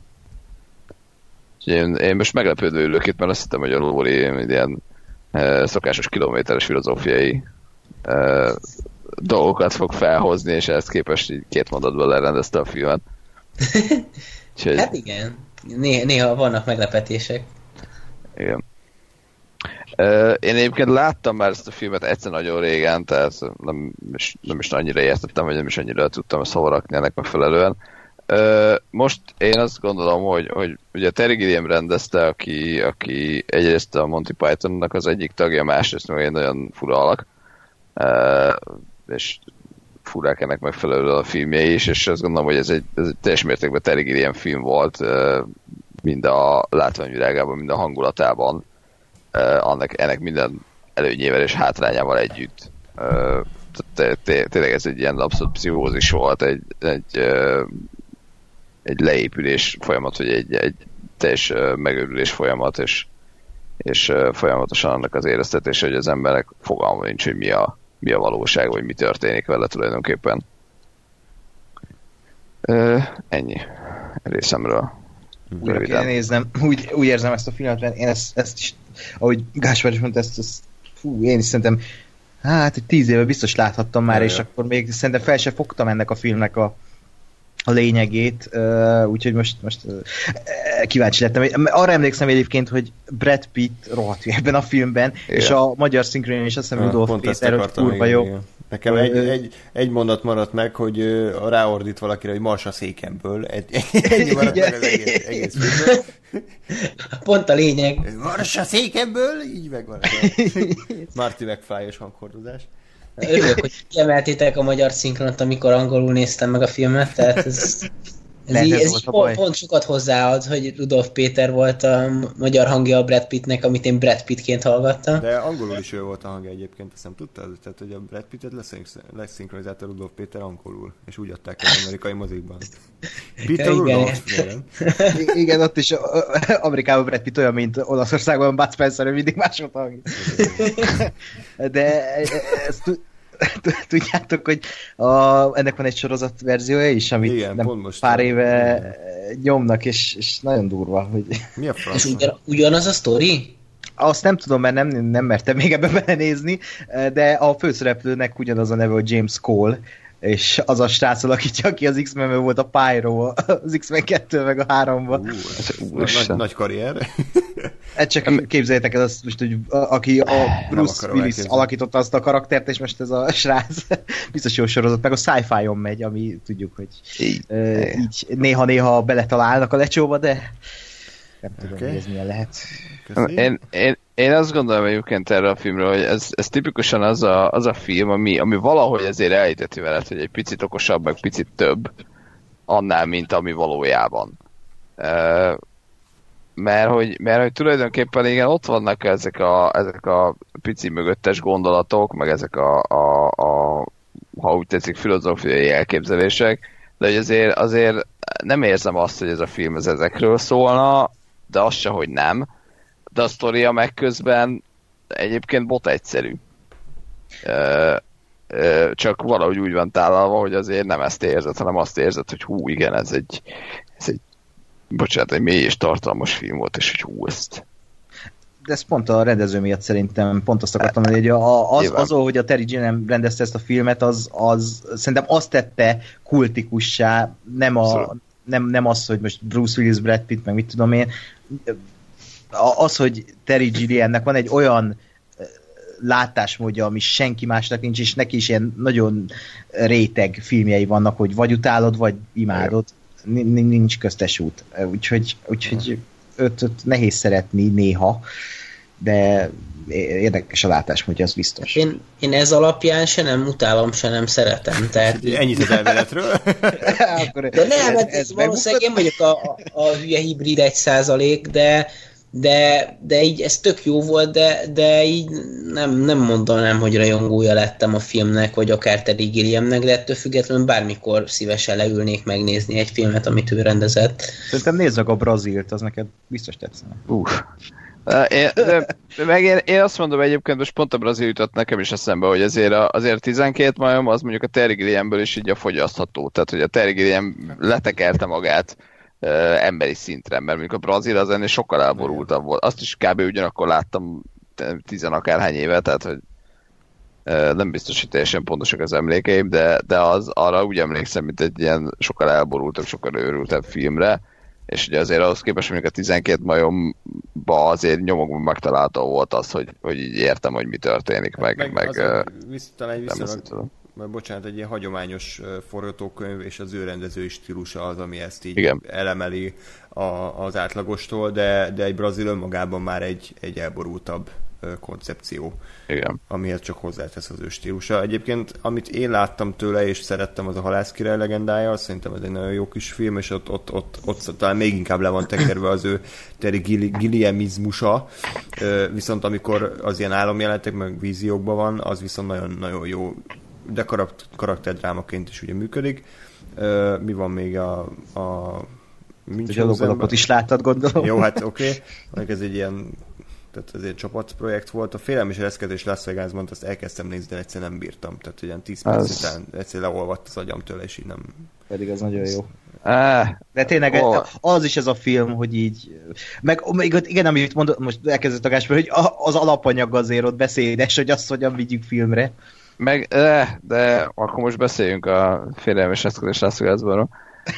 Én, én azt gondolom, én valamilyen indítatásból pár éve elolvastam a, a regényt, és én azt gondolom, hogy azért ahhoz képest a Gilliamnek a filmje sokkal gyengébb.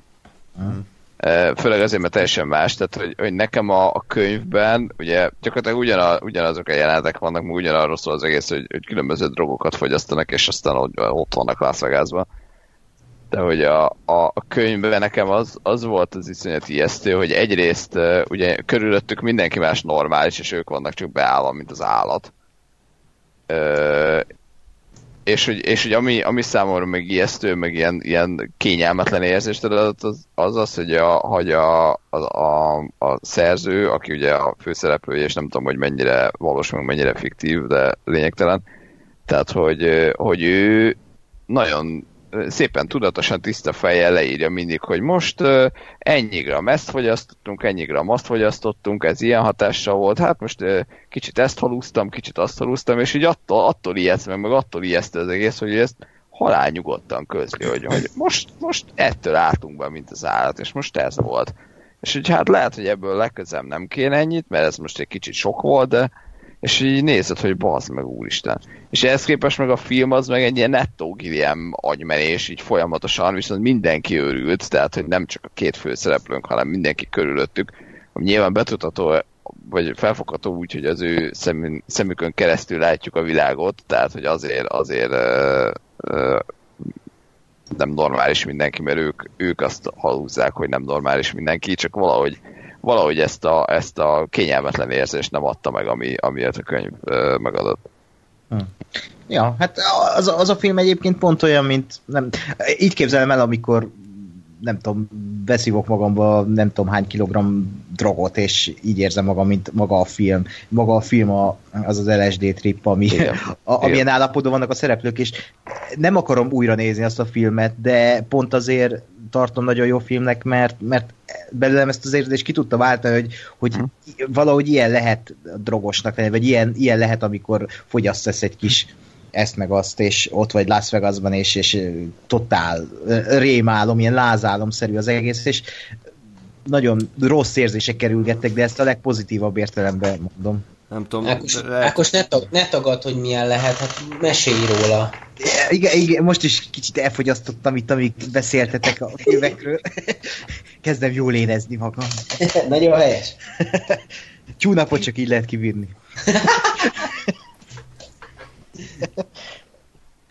Lehet, hogy egyébként, hogy csak én, én voltam rossz hangulatban, de, de én tényleg nekem a nézhetetlenség határát csúrolta a film, és abszolút nem, tehát nem, nem olyan volt, mint a én lennék bedrogozva, hanem mintha mondjuk egy barátaimmal mennék el valahova, és mindenki hull a részekben, mindenki kész van, csak én vagyok józan, és néznem kéne a fasságaikat, és így egyre Igen. inkább ö, lefárad. Én mindig ezt érzem a tyúnában. De semmi, semmi most legközelebb már nem kell jönni. Tehát, hogy ezért a fizetés előtt majd utal vissza, utal vissza légy szíves. De hogy ne vesszen kárba. Ez már, ezt már elköltöttem Ja, drogra. Úgyhogy, úgyhogy majd egyszer nekifutunk, de minden esetre akkor ezek szerint a 12 majom azért a, a Gilliamnek még a fogyaszthatóbb alkotásai között szerepel. Ja. Jó, na hát akkor térjünk rá az igazán fontos filmre, ami Mamma mia? helyett a Mission Impossible Fallout. Egyébként nagyon jó volt a, a, a Lord Balfnak a feldolgozása, legalábbis nekem tetszett a Érdekes, főcím. igen. igen, energikus volt, és úgy végre valami új. Meg sötét. Egyébként ez volt az első olyan mission zene szerintem, ami, ami kicsit olyan sötétséget sugárzott meg, olyan veszélyt, ami tök jó. Aha, ja, igen, igen. A korábbiakat kicsit ilyen kis retrós, chillingelő, 60-as, 70-es évek hangulatát idézték. Hát főleg a Limp Bizkit, az, az nagyon a 60-as igen, igen, főleg, főleg az, jó, azt leszámítva, de azt, azt, a, azt, azt, azt, a filmet mindig nem mint Mission Impossible kezelem, hanem egy John Woo film, tehát hogy az, az annyira külön áll nekem. Igen. Na, de hát ö, mielőtt rátérnénk a Falloutra, amit már most az egekbe emel a, a filmes szakma és Ákos, ö, azért pár mondat, Sákos? egy különálló Én egység. magam vagyok a filmszakon. Olyaj. Ö, Azért a, a, a Rogue Nationről, a titkos nemzetről pár mondatban beszéljünk. Ugye készítettünk róla ö, adást, de akkor viszont a jelenlévők közül csak Gáspár és én tudtuk elmondani a véleményünket, és Gáspár akkor félhull állapotban, félig aludva nézte végig a filmet, úgyhogy az sem volt egy túlzottan megalapozott vélemény, úgyhogy elsősorban a, a többiektől kérnék egy, egy-két mondatos értékelést, hogy a előző felvonás hogy tetszett nektek. Kezdje akkor Ákos. Az a baj, nem néztem újra a, a, a akkor Rogue. Nation, most így a, a, a Mission Impossible 6 előtt, de az a fura, hogy mindegyiket újra néztem a kettő kivételével, csak az ötödiket, ötödikre nem volt időm, de nekem az annak idején nagyon, de nagyon tetszett, és úgy éreztem, mert McWire, McWire, meg így kell mondani, McWarry, nek az előző filmje, a Jack Reacher, szerintem, na az is olyan, mint a külön vélemény, hogy na, ez a szíd még Gáspár, még nem fejeztem. Jack Reacher az, az Sör az szerintem a 2010-es évek egyik legjobb akciótriller. fasz. A, az, az egy olyan film volt, amit szerintem az emberek nem értenek, és nem is baj, mert én nagyon szeretem. Okay. És az, az a jó, hogy ott is már éreztem, hogy ez a, a rendező, ez, ez barom jó lesz a következő Mission kalandra, és magával hozta ezt az igazi zsigeri akció thriller életérzést, amit aztán belevitt a, az utóhatásba is, sőt, ott majd beszélünk is róla, de a titkos nemzet az azért volt jó, mert ott azért az még egy ilyen kicsit olyan thrilleres film volt, az nem, nem is egy akciófilm volt, azért az úgy még kicsit az első részre hajazott. Igen? Hát, Okay. igen. Majd erről beszélgetünk, hogy milyen filmről van szó éppen, de oké, okay, nem baj.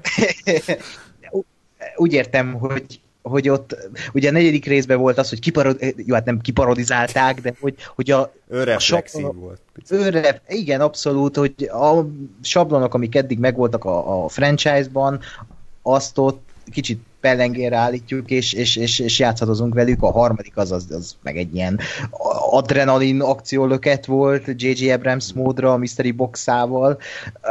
A másodikról ne beszéljünk, és akkor az első volt az egyetlen olyan a franchise-ban, ami, ami tényleg az a Mission Impossible érzést hozta magával, a kicsit ilyen akció, thriller, eh, heist movie, és az ötödikben éreztem ezt következőre, hogy, hogy ott is kicsit azért visszavették az iramot, és egy, egy sokkal megfoghatóbb hangulatot hoztak, egy sokkal megfoghatóbb világot teremtettek, és karaktereket, akiket aztán tök jól használtak, és, és itt is jó, jó volt azért, hogy, hogy, hogy behozták például a, a Rebecca Ferguson karakterét, az Ilszát, ugye ő volt a ötödik résznek a nagy találmánya, sövitte el a filmet számomra. Úgyhogy én, én nagyon szerettem, ott van a hatodik mellett szerintem, mint, mint, mint legjobb Mission film. Uh-huh. Ez szép hosszú két mondat volt. Folytassuk a ja. Gáspárral, de kérlek, akkor te is mesélj arról, hogy éberen milyen volt a film. Az a vicces egyébként, nem tudom, nekem valahogy a Mission Impossible-ek is benne vannak abba a, abba a pixisbe, hogy, hogy tök mindegy hányszor látom, mert egy óra alatt képes vagyok elfelejteni az egész filmet. Kicsit ilyen most a, a Rogue Nation is, meg amúgy már lassan a Fallout is. De, de azt tudom, hogy, hogy a Rogue nation leginkább az volt a, a, a problémám, most így éber állapotban végignézve, hogy hogy a, a, a, a úgymond a főgonosznak, vagy az ellenfélnek így, így egyáltalán nem volt súlya. Tehát ugye, ugye behozzák, hogy hú, a szindikátus kiugrott ügynökökből álló zé, csoport, akik mindenfelé terroristáskodnak, meg bérterroristáskodnak, meg stb. És, és, és, és itt van ugye a Solomon Lane van az egésznek a tetejének, ilyen hű gonosz, és effektív az egész film alatt ezek semmit nem csináltak. Tehát, hogy annyi volt, amit ők csináltak, lelőtték azt a lányt az elején, aki egyébként egy ilyen senki volt.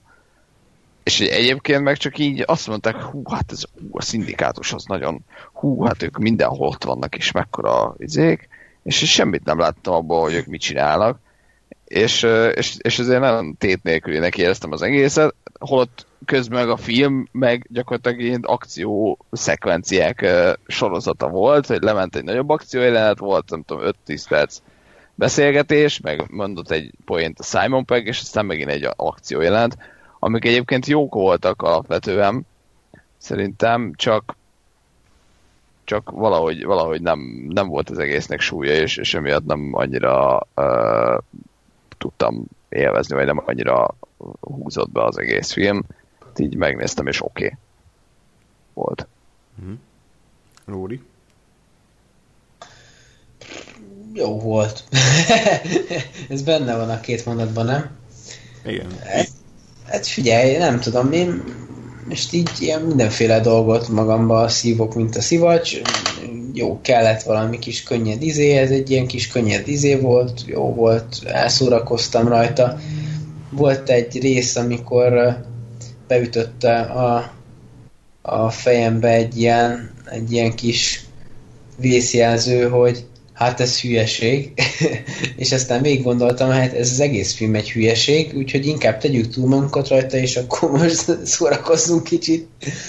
Mi volt ez amúgy? Hát a motoros üldözésnél kezdett el nekem túlhúzott lenni a történet, és aztán ezt, ezt még csak tovább vitték a búvárruhás hülyeség, hülyeskedéssel, de hát olyan, olyan fizikailag lehetetlen dolgokat műveltek ott, ami áh, mindegy. és aztán így, tudod, már így úgy voltam vele, hogy jó, hát itt annyi minden dolog megtörtént, ami a való életben kurvára nem így történne meg, úgyhogy lendüljünk rajta tovább, és akkor most csak sodródjunk az árra. Úgyhogy ha túlteszem magamat a hát ez hülyeség faktoron, akkor, akkor ez egy egész kellemes kis film. De mint ahogy a Gáspár van vele, tehát én is kb. semmire nem emlékszem belőle azon kívül, hogy volt a szindikátus. Ez egyetlen magyarázatom a Gáspár részére az, hogy bármit, amit a szindikátus tett, azt így elmondták szavakban, hogy ezt is, ezt is, ezt is, ezt tette, és akkor utána csak az üldözést láttuk. Igen, hát ez pont, pont semmit nem ér, meg, meg az, az maximum felvezetésnek jó. Tehát, hogyha elmondják, hogy ezt, meg ezt, meg ezt már megtette a szindikátus, de azért mondjuk a felénél felrobbantják a nem tudom kicsodát, vagy valakit, uh, akkor azt mondom, hogy jók, a történt valami. De Így most ez egy ilyen, igen. Ez ilyen bemondásra ment, és ezt meg én nem szeretem, mert mert nekem akkor lesz, akkor lesz gonosz, meg terrorista a szindikátus, hogyha azt látom, hogy gonoszok és terroristáskodnak, nem akkor, hogyha azt mondják, hogy ők amúgy szoktak ilyet csinálni, de most nem mutatjuk meg, mert de ez volt a lényege, hogy ők nem gonoszak, ők csak, ők csak rájöttek arra, hogy ők, ők, ők olyan fegyverek, akik, a, amiket olyan emberek használnak, akik nem érdemlik ezt meg, és ezért ellenük fordultak. Tehát ők nem gonoszak, ők csak... A... Jó, most a gonoszt úgy értem, hogy film szempontjából, ja, tehát ellenfél, tehát hogy... Egyébként a negyedik... E... Igen. Tehát, hogy ezzel a, bocs, ezzel a lendülettel akárki is lehetett volna, tehát nem kell szindikátus, nem kell, mert érted, a, a nem tudom, ki, ki is lehetett volna Marika néni a szomszédból, mert Marika nénik is lehet, hogy eszébe jut, és akkor a partvissal agyon vág valakit, és akkor meg kell állítani, tehát hogy... Igen. Oké, okay, szóval uh, szerintem csak annyi hiányzott, hogy mint a negyedik részben ott is egyébként gyenge volt a főgonosz, de legalább felrobbantotta a Kremlönt is, és utána tényleg volt tétje az eseményeknek, hogy ő nem szarozik, tehát hogy ő tényleg végigviszi a tervét, és uh, az, a, az a momentum is egyébként ilyen no, oh shit, tehát hogy ő tényleg egy egész uh, várat, vagy mi a faszom, palotát felrobbantanak, és uh, lehet, hogy ez hiányzott pont itt a szindikátus részéről, hogy picit nyomatékosítsák az ő fenyegetett, vagy fenyegetésüket.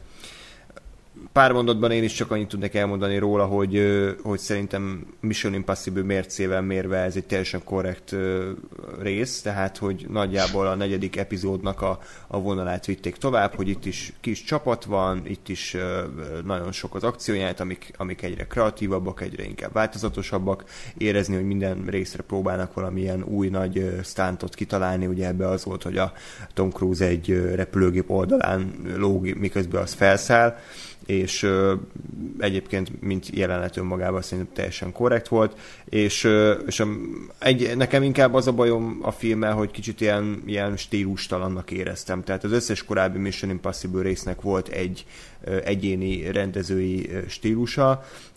Elmondható ez ugye az első résznek a Brian De Palma által rendezett kicsit ilyen retrós krimi vonaláról, a második rész John Woo őrületéről, a harmadik rész J.J. Abrams valóban, ahogy Ákos mondta, ilyen adrenalin bombájáról, és a negyediknek a Brad Bird által kicsit ilyen rajzfilmesebb, kreatívabb jelenteiről, és ez az ötödik, ez picit olyan, olyan semmilyen volt.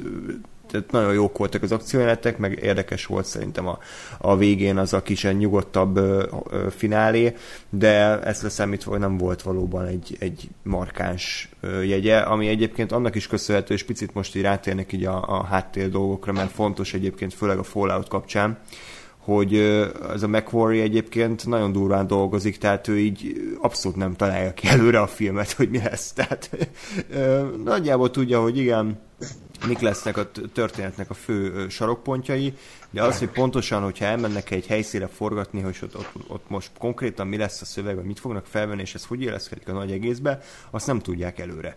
És, és például a, a titkos nemzetnek az utolsó 20 percét, az kb. a forgatás előtt két-három nappal találták ki. Tehát meg volt a helyszín, meg volt az, hogy valamilyen, hogy nincs pénzük már nagy akciójátra, ezért valami beszélgetés lesz, és akkor kitalálták, hogy jó, akkor legyen az, hogy akkor telefonon beszél a, a, a főgonosz a Tom Cruise-zal, de azért kellett telefonon beszélni, mert a színészek nem tudták megtanulni a szöveget, ezért nyilván így felolvasva papírról fel lehet mondani a gonosznak a szövegét, a Tom Cruise pedig láthatóan a kamera mellé tett tábláról olvassa a saját dialógusát, mert konkrétan a forgatás előtt egy órával írta meg a, a McCory a szöveget, és ehhez képest szerintem a film egyébként tök jól összeállt, és nekem tetszett ez a kicsit nyugisabb utolsó harmad, de, de lehet, hogy azért a fókusznak a hiánya mondjuk a történetben problémás, hogy valóban csak egymásra dobált akció, akciószekvenciákat látunk.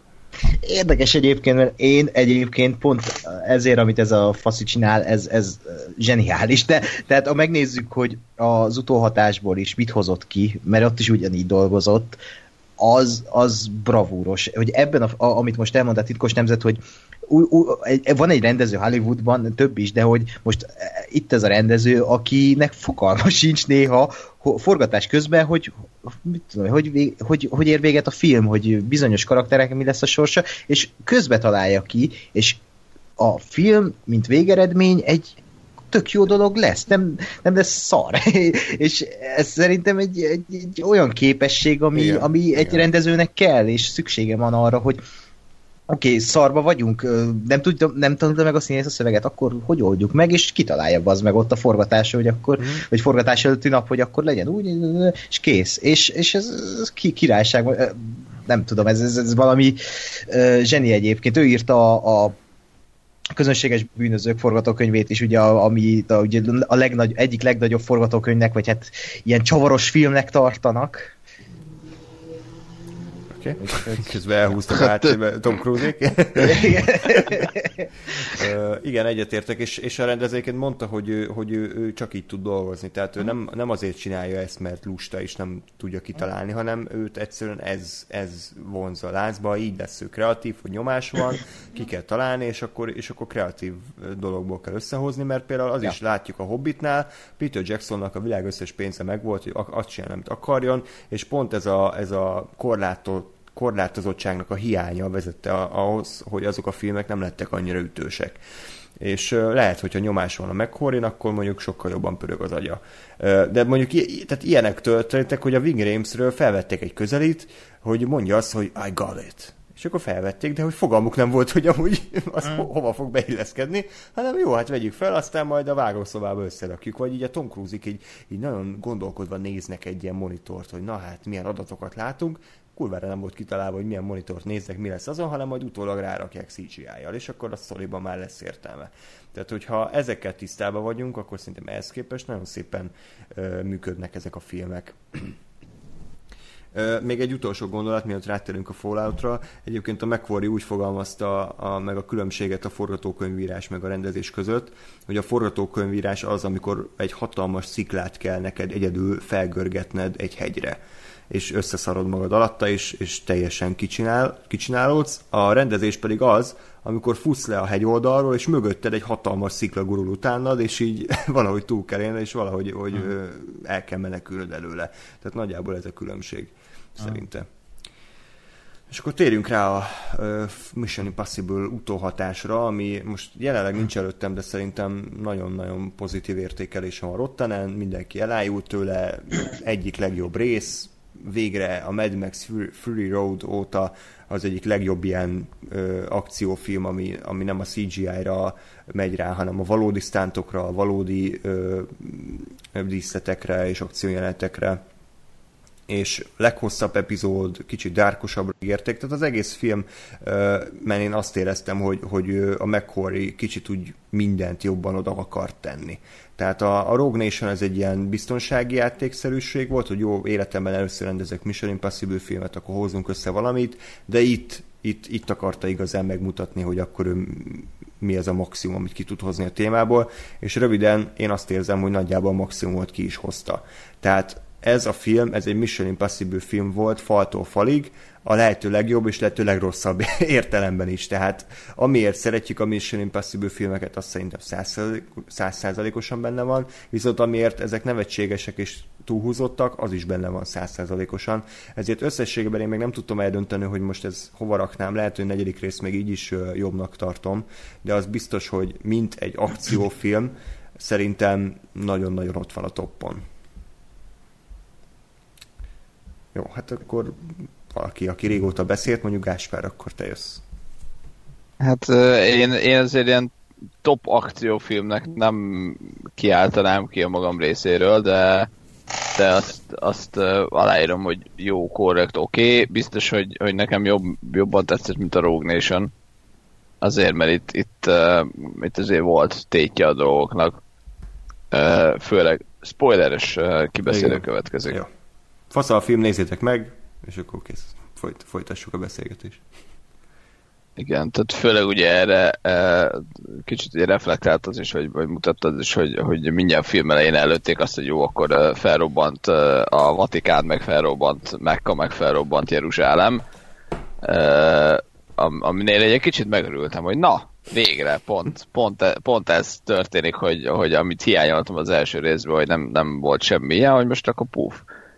Uh, és aztán hát még mielőtt a film közölte volna velem, már rájöttem, hogy á, nem, hát átbasszák a csávót, és ez semmi se történt meg. Uh, mondjuk így legalább egy picit jobb, tehát egyszerűbb volt elviselni, és nem az volt, hogy beleértem magam nagyon, és aztán a film uh, vágott pofán. De hogy, de hogy mégis ennek ellenére itt azért úgy valahogy azt éreztem, hogy itt történnek a dolgok, mert, mert valószínűleg azért, mert, mert ugye alapvetően nem, nem igazán arról szólt, hogy most itt egy nagy gonosz le kell győzni, vagy egy nagy, nagy ilyen nagy terrorista van, hanem, hanem sokkal inkább ugye arról szólt, hogy most a Tom Cruise éppen el tudja játszani ezt a figurát, meg hogy a, a, három oldal közül éppen kit hogyan uh, tud átvenni, vagy hogy most akkor kinek dolgozik éppen és, és ilyen szempontból meg tök jól működött szerintem az egész, mert, mert tényleg meg volt mindig az, hogy na most akkor ez, ez bukik le, vagy e felé bukik le, a felé bukik le, most ezt veri át, azt veri át, ki az áruló, ki nem az áruló. Sajnos azért azt gondolom, hogy a, a lehet, hogy ez a, a forgatókönyv hiányának tudható be, vagy nem tudom, hogy mennyire volt szándékos, hogy azért az a nagy, vagy közép nagy fordulat, hogy ugye a, a Henry Cavill karaktere a, a, a Lark, az, az nem ja, tudom, nem, valahogy... nem szánta annak, a, most csak mert ma hallgattam vele egy interjút, és azt mondta, hogy nem, Hm. nem, nem az volt a célja, hogy te ott most kurvára meglepődjél. Ja, jó, oké. Mert hogy tehát konkrétan, amikor ő először ugye ott a... De mondjuk, tehát ezért, vagy ezért, ezért gondoltam, hogy valószínűleg nem ez volt, mert amikor a, ugye a telefont odaadja a, a CIA vezetőnőnek, az, tehát az nagyon meg van mutatva, hogy ez a telefon, ez egy ilyen nagyon ép telefon. Igen, igen, igen. Igen, ott van egy olyan sztori, hogy volt, a, volt egy tesztetítés ennek a filmnek, és mindenki nagyon szerette, és akkor elvileg valaki odajött, hogy hát úgy gondolja, hogy kicsit olyan kiszámítható ott az a rész, amikor odaadja a telefont a, a CIA vezetőjének, és akkor így visszakérdezte a rendező, most komolyan az a rész, amikor a zenével direkt rávezetünk arra, hogy, hogy ő a fő gonosz a filmnek, és o, o, tehát benne vannak ezek a direkt dolgok. Az a jó, hogy annyira intelligensen vezeti ezt, amit most itt elkezdett a Gáspár, hogy, hogy ö, bedobja a fordulatokat, amik egyébként úgy a film folyamán rávezettek arra, hogy ő a főgonosz, és amikor meg kéne lepődj, akkor nem lepődsz meg, mert a film az olyan okosan bánik a nézőjével, hogy arra úgy tudatosul benne, hogy igen, ő a főgonosz bazeg.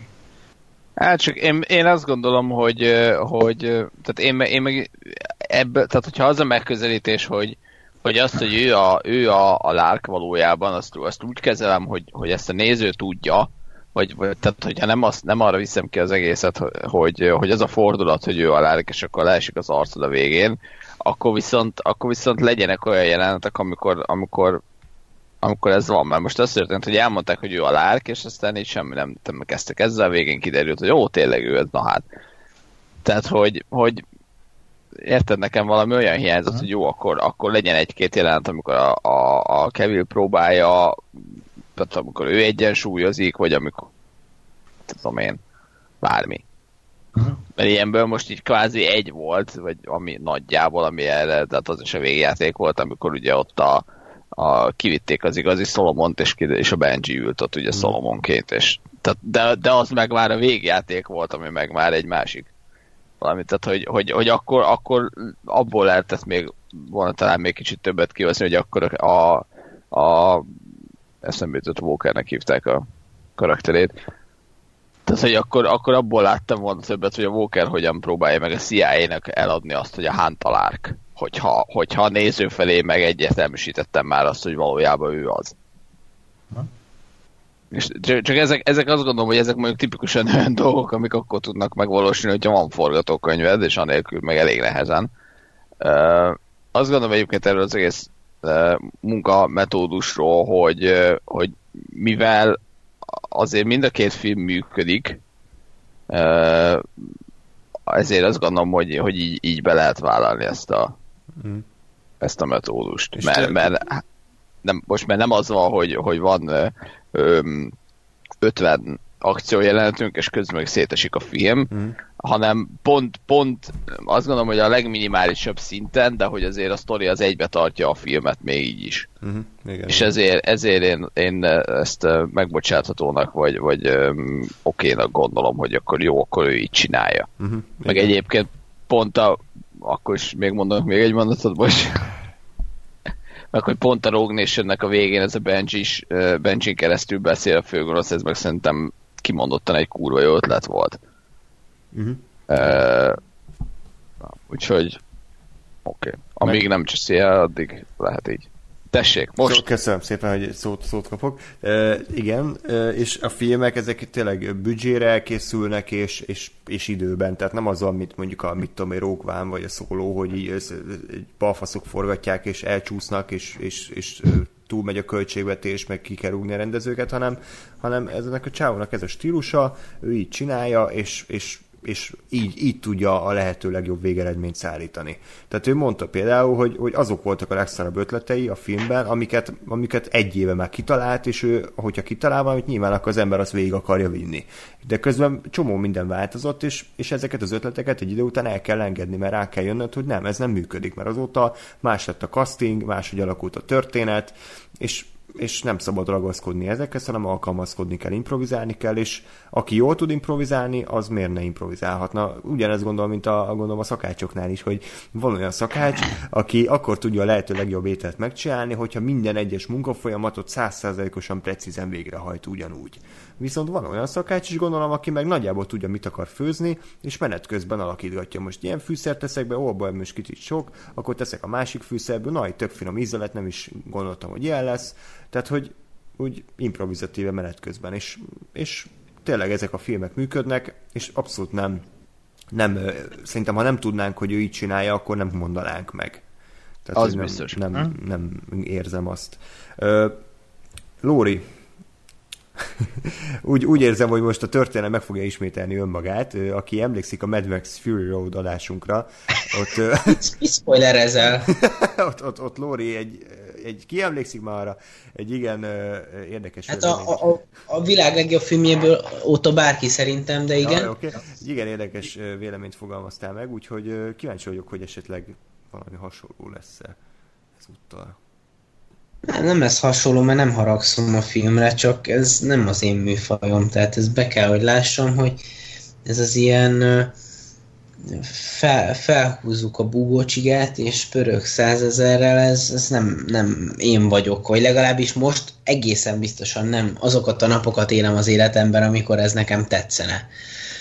Úgyhogy nem tudom, én engem a film, hogy az egyharmada környékén elvesztett, aztán párszor jókat röhögtem rajta, ö, így nem azon, amin nevetni kellett volna, de hát én, én nem bírom azt, hogyha végig akció van, és nem tudom, ezt valahogy így vala, nem, nem, már nem is emlékszem, mi volt az a pont, de valahogy egyharmad környékén beindult egy akciójelenet, ami akciójelenetbe torkolott, ami akciójelenetbe torkolott, ami akciójelenetbe torkolott, és én így néztem, hogy, hogy mi történik itt, és közben az utolsó harmadba pedig elkezdték a csavart, ö, csavarral ö, hatványozunk játékot, és én már ott már totál elkezdtem röhögni, amikor így beadták, hogy, hogy tulajdonképpen ők eleve arra készültek, hogy a, hogy a, a lényt azt, azt ők, ők majd így kvázi ö, ugye hagyják elveszni, és a,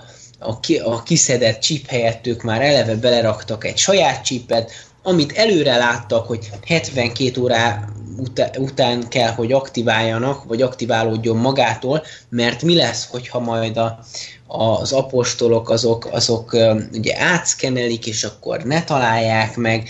Tehát ez, ez, ez számomra ilyen a seggemből előrángatott olyan csavar, ami azért nem indokolt, mert 5 perccel előtte is volt egy csavar, meg azelőtt 5 perccel is volt egy csavar, és én már nem tudom követni, hogy ki kivel van és mit csinál, és ez biztos az emberek jó részének marhára szórakoztató, egy idő után én már nem tudtam komolyan venni.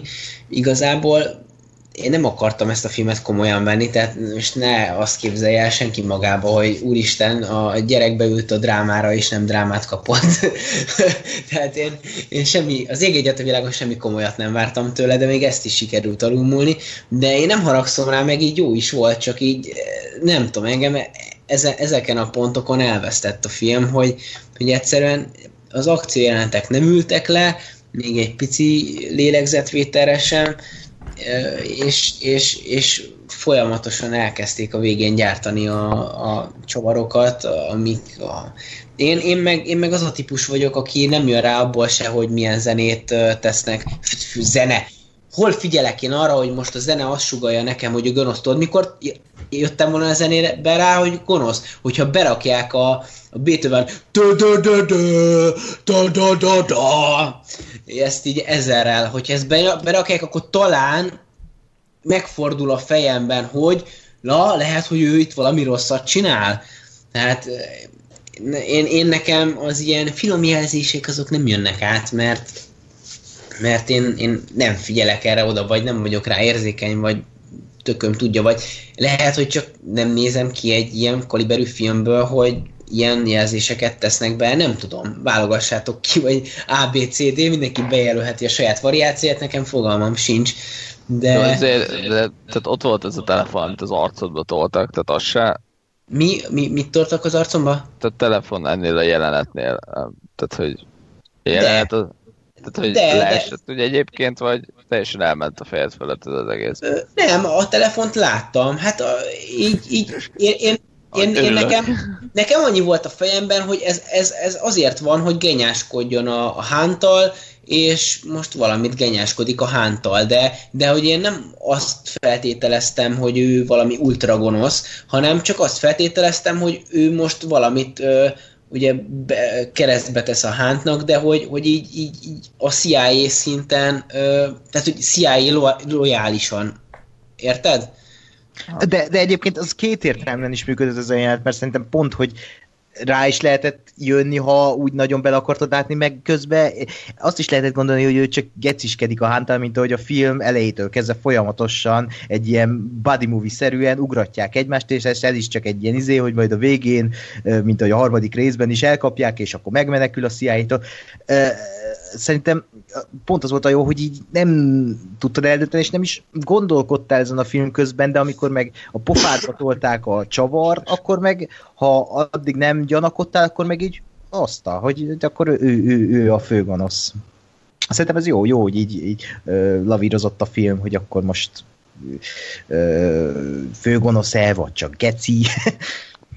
én, én azért nem voltam ebbe a, az állapotban, mert, mert tehát van a, van a filmben egy, egy öm, gonosz karakter, aki, akiről tudjuk, hogy nem tudjuk, hogy ki az. Uh-huh.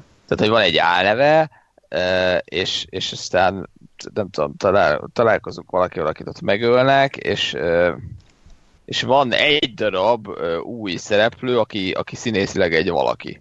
Vajon ki lehet az? Tehát Elek Baldwin. Elek Baldwin, vagy, vagy visszatér a, a Sean a kettőből. Na, tehát, hogy... hogy és, igen. És aztán ehhez, ehhez volt aztán a, a, a telefonátadás, amikor meg az volt, hogy jó, hát ez tehát innentől meg nem kérdés. Így van. Úgyhogy tényleg, tehát azért azt el kell mondani valóban, hogy a filmnek a forgatókönyve abszolút nem erőssége. Legalábbis szerintem, tehát, hogy ha valamit ki lehet emelni, akkor az nem a tűp pontosan megírt forgatókönyv. Például szerintem, hogyha megpróbálnánk logikusan levezetni, hogy éppen a plutónium ö, golyók azok kinél vannak, és ki miért akarja megszerezni, és ki kit ver át, szinte nem lenne konkrétan értelme. Tehát, hogy a, a, a John Lark az, az apostolokkal dolgozik, ugye? Tehát az apostoloknak a vezére. Nem. Nekem. Az a, Hát én, én most a Wikipédián azt olvasom, hogy a John Lark... Hát nem, a, nem a Solomon Lane a vezér? Ő a szindikátusnak. Igen. És a szindikátusból szakadtak le Igen. az apostolok, és neki Igen. a vezetője a John Lark. Ja, jó, jó, jó, oké, de, de a, a, a Lark legalábbis a Hunt elmondása alapján egy, egy önálló faszi, aki az apostolokkal, sőt, azt hiszem ez az üzenetben is benne van, hogy az apostolokkal csak fölveszi a kapcsolatot, de a Lane az, az egy, bo- bocsánat, a Lark, két elbetűs, hogy lehet két elbetűs embert belerakni, mindig összekeverem őket. Szóval a, Mondja az elbetűs ember.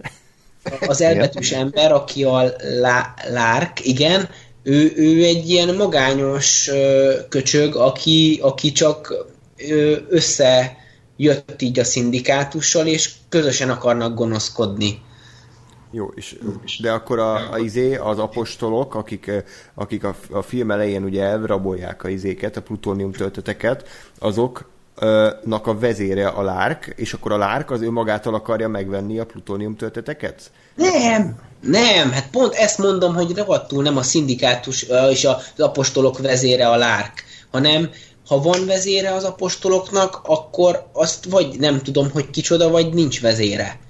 De hogy a lárk, a, tehát hogy így úgy hozta össze a, a magyarázó képernyő is, hogy van a, a, az, vannak az apostolok, az egy négyzetbe sok fej, meg van a lárk, az egy egy négyzetbe egy fej. És akkor, hogy ők együtt izé, szere, szerezték meg a, a tudós embert, aki, aki tud atombombát csinálni, meg együtt szerezték meg a, a plutóniumot is, és akkor együtt kitalálják, hogy akkor mit robbantsanak fel. Tehát, hogy érted, két, két gonosz találkozik, és együtt hatványozódnak, érted? Valami ilyesmitre emlékszem én.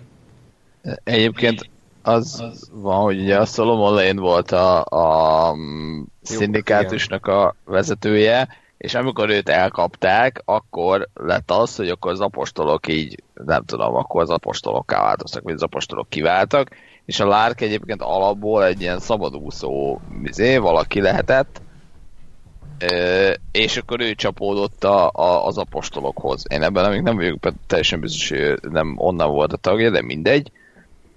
Ö, de hogy akkor ő vezette őket addig, vagy, vagy ahhoz, hogy, hogy a lényt amúgy megtalálják. Tehát, hogy a, de onnantól, hogy a lén visszatért, onnantól ő a góré. Ezt értem, de hogy a, az apostoloknak is ugyanaz a célja, mint a lárknak? Igen. Igen. Csak akkor a miért kell a ö, lárkot megbízni azzal, hogy szabadítsa ki a izét, a lényt, és cserébe meg megkapja a plutónium töltetet, amikor ugyanazt akarják vele csinálni. Mi van? Hát, me- na, de akkor viszont nem. Tehát akkor viszont, akkor viszont nem ugyanaz a céljuk, hanem akkor a lárknak a... Nem, akkor viszont a lárk, lárk külön működik, sőt, igen, mert a lárk írta a, a manifestót a, a mizéről. Tehát Igen. nem, akkor a lárknak van egy elképzelése, ő, ő beszervezte maga mellé a, a dokit, Igen. a, és ő neki kell a plutónium ahhoz, hogy, a, hogy az ő, ő a tervét végrehajtsa, és a plutóniumot meg az apostolokon keresztül tudja megszerezni úgy, hogy, hogy kiszabadítja a lényt, odaadja a lényt az apostoloknak, és ezért cserében megkapja ő a plutóniumot. Értem. És akkor az apostoloknak meg semmi tervük nem volt a plutóniummal, ők csak himlőjárványokat, meg ilyeneket szabadítanak a világra. Igen. De azt, azt nem a De lárk nem, azt is a lárk csinált. De az előző részben, az, a, a, tehát az előző részben, ha, részben hasonlót csinált a szindikátus. Ilyeneket csináltak, hogy kirobbantottak izéket, polgárháborúkat, meg mit tudom én micsodát, és hogy cserébe, hogy a világ rendjét fenntartsák. Tehát igazából ugyanazt akarják csinálni. Ja, ja, de itt jelen pillanatban elvileg az emlékeim alapján ők csak bérgyilkosokként funkcionálnak, meg időnként valahogy kapcsolatba lépnek egymással, de, de egy ilyen sejtjeire osztott uh, ilyen apró szervezetként működik. Jó, hát Ákos, akkor a, a Lórinak a kicsit ö, fanyarabb ö, véleménye után akkor jöjjön az ellenpont. Ja, de az a baj, hogy még egyszer meg akartam nézni ezt a filmet, mert ilyen dolgok, amikről most itt beszéltünk, ezek ilyen kicsit holt, vagy vak, vakfoltok a film kapcsán, mert, mert tényleg, ha lehet egy negatívumot mondani a filmmel kapcsolatban, az, hogy kicsit túl van húzva ez a forgatókönyv, és Igen. túl van bonyolítva, viszont a túl bo- bonyolítottság az meg ugye hozzájárul a Mission Impossible uh, érzéshez, és ezért úgy negatívum is, de megértem, hogy miért húzták túl ennyire ezt a filmet, mert ugye a Mission Impossible mindig van egy árulás, mindig van egy tégla, mint a 24-ben, és uh, szerintem a, amit az előbb mondtam, hogy a negyedik részben a sablonokat fogták és kicsavarták, itt, az, a, itt a hatodik részben a sablonokat fogták, és azt a maximumra feltolták, és beletették egy a harmadik részhez hasonló uh, adrenalin bomba akciófilmbe. és uh, emellett az is jó ebben a filmben, hogy Ethan Hunt végre egy karakter, és nem egy Igen. nem egy, nem egy Ethan Hunt az akciófigura. G.I. Joe. Igen, igen, hogy, hogy, itt, hogy itt az érzelmi töltet is működik a filmben, ahogy akarta azt az író, vagy hát ahogy én éreztem, hogy amit ott akart, nyilván ahogy, már megnézzük a film elejét, ahogy kezdődik egy, azzal a, az esküvővel, ott már az a, szépen lefektetik, hogy ez a film, ez, ez milyen érzelmi síkon is fog mozogni, és azt a végéig kitartotta, és a, az utolsó fél órába a, az érzelem és az akció, ez így, így egy szinten állt a mérleg nyelvén, és ez gyönyörű volt látni egyébként. Amikor ott betolták a legvégén a Julia karakterét, és rájöttél, hogy mire fut ki az egész történet, akkor ott, ott, ott, ott ütött az egész, és tudtad, hogy persze megvelekül az egész világ, de annak ellenére tudtál ott végig izgulni egy olyan fantasztikus akcióneten, ami, ami, ami tényleg lehengerlő, hogy, hogy, hogy közben azért összeszartod magad, hogy lehet, hogy nem fog sikerülni, de közben meg tudod, hogy igen. Úgyhogy érdekes ez a film, mert végig két és fél órában, ami egyébként kb. egy órának érződik, úgy tud székbe szögezni, hogy közben érzelmileg odaszögez, és mint, mint akciófilm, mint izgalom is odaszögez, és emellett még a karakterekkel is tök jól bánik és, és, és nem tudom, nagyon fura ez a film, mert attól féltem, hogy az akció jelenetek ugye nagyon felhypolták már a film elején, csak így készülteket adtak ki, hogy hogy ugrott le Tom Cruise, hogy vezette a helikoptert. Azt hittem, hogy, hogy ilyen sketchek lesznek a filmben, hogy akkor most itt van a helikopteres jelenet, de úgy értelme semmi, leugrik a repülőgépből, de úgy értelme semmi eközben a filmnek a szerves része volt az akció, és mint a Lori kedvencében, a Fury Roadban, ott, ott is ugyanez volt, hogy oké, okay, hogy az egész film egy akciófilm A-ból B-be, B-ből A-ba, de közben képekkel operált, dialógusok helyezt, és az akciók vezették az érzelmeket, és az érzelmek vezették az akciókat, mint ahogy a Mission Impossible utóhatásban is, és ez gyönyörű volt látni. A másik, ami miatt működik, az meg ugye hát Tom Cruise, aki, akinél faszább ember jelenleg nem létezik Hollywoodban, hogy ezt így ez nem is ember, ez egy gép. Tehát. Ez egy őrült egy. Tehát én, én 20 akárhány évesen kicsit nagyobb elállna a szálok fel a székből, már megszédülök, ez meg ilyen repül, repülőkből ugrik le, meg helikoptert vezet fejjel lefelé, meg izé 100 kilométert fut 50-es sebességgel, tehát hogy ez, ez kicsit, kicsit már szarul érzem magam, úgyhogy kösz, kösz, kösz Tom Cruise. Igen. Mondjuk azt a, az ejtőernyős jelenetet, amikor ott szereli azt a gázpalackot, meg mit, ezt a ezt még most se értem, hogy hogy a bubánatba vették fel. Hát tényleg felvették. Ezt, ezt még nem láttam verkfilmet, csak me- mesélték, hogy azt hiszem valami három napon, vagy de is mindegy, nagyon sok ideig vették fel. És hát, hát egyébi készültek rá. Konkrétan kiugrottak gépből, és, és hát igen. Ja. kemény, kemény volt. Ugye ott egy snitnek van eladva a filmben, ja. és, és ott kicsit, ugye az ötödik részben van az a góc pont, hogy a, a, tök jó, hogy mindent megcsináltak, de az a kurva CGI autó, amikor felborul a titkos nemzetben, az ott nagyon kilóg. Itt is van ebben a filmben egy ilyen, amikor a CGI vihá, viharon átkelnek ja, Tom Cruise-ék. Egy, ap, tényleg csak egy ilyen apró kizökkenés jelenetből, de ennek ellenére tényleg lehengerlő, hogy ez a fickó, ez miket megcsinál. És ugye az is durva, hogy direkt Tom Cruise-nak csináltak egy ruhát ehhez a filmhez, hogy kivilágítsa az arcát, hogy elhiggyük, hogy ő Tom Cruise, jó, mondjuk és... ezt utólag CGI-jal ki lehet cserélni, tehát hogy...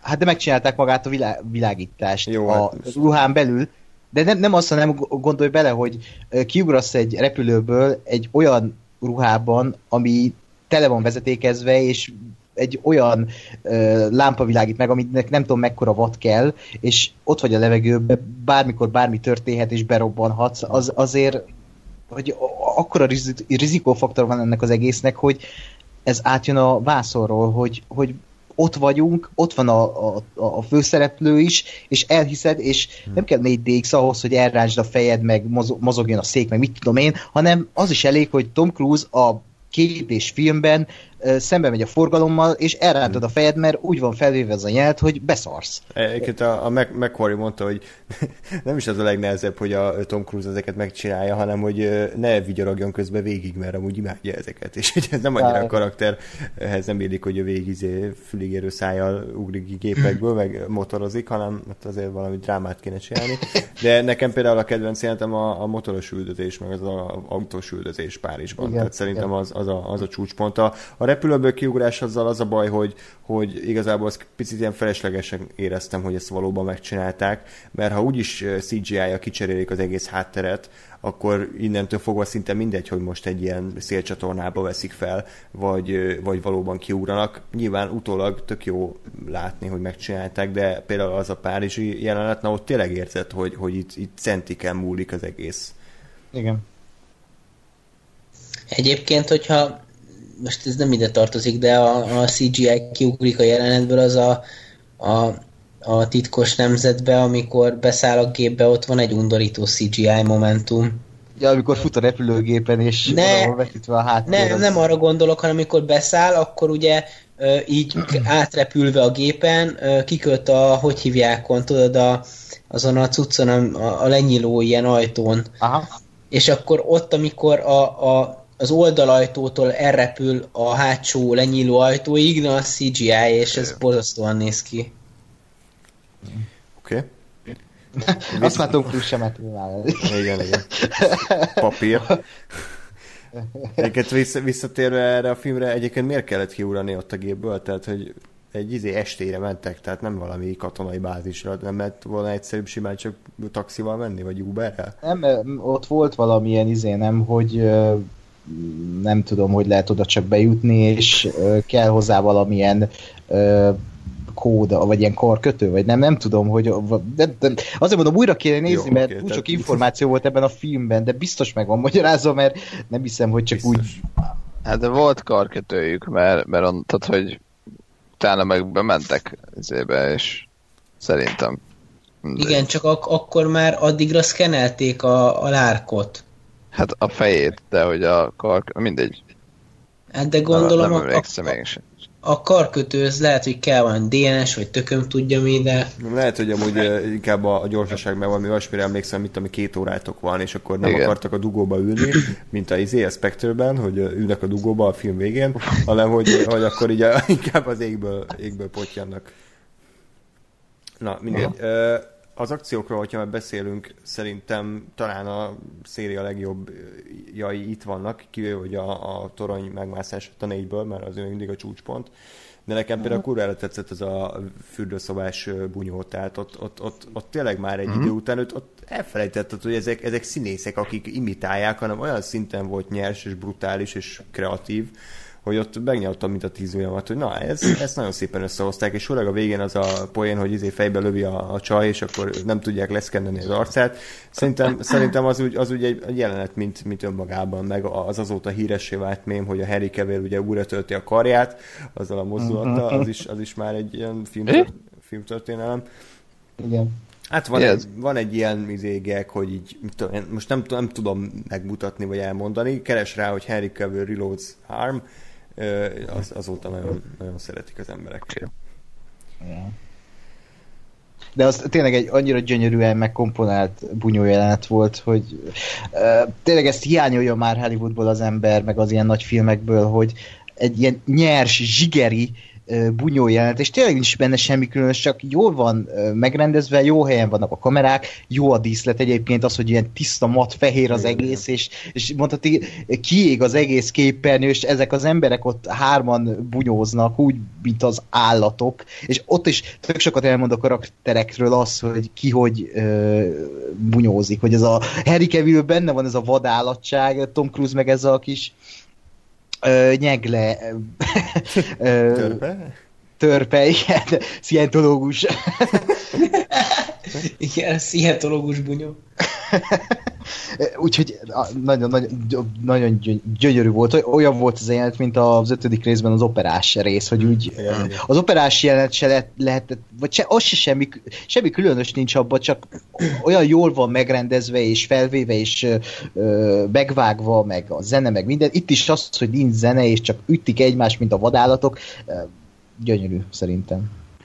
Nekem, nekem azt tetszett benne egyébként leginkább, hogy, hogy nem, nem ez a... Tehát ugye tudjuk, hogy mindig azzal, amikor, amikor egy valaki több valaki ellen verekszik, hogy mindig a több valaki az egyesével kell, hogy jöjjön, és akkor ennek vannak különböző trükkjei, hogy általában simán annyi, hogy a képen kívül áll a többség, és akkor nem látod őket.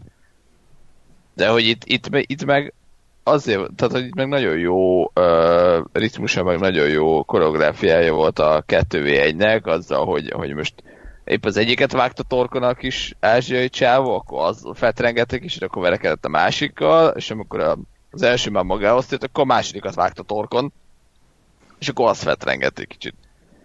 De hogy ezt, ezt ilyen, ilyen jó, jó ö, ütembe csináltam, meg jó mozdulatokkal, tehát nem azt éreztem, hogy aha, igazából nem akarnak kettővé egyet egyszerre csinálni, hanem hanem e- mindig csak egy v egy legyen, és, és, ö, és nem, tehát nem ez volt, hanem, hanem egy teljesen jó természetesnek ható verekedés volt.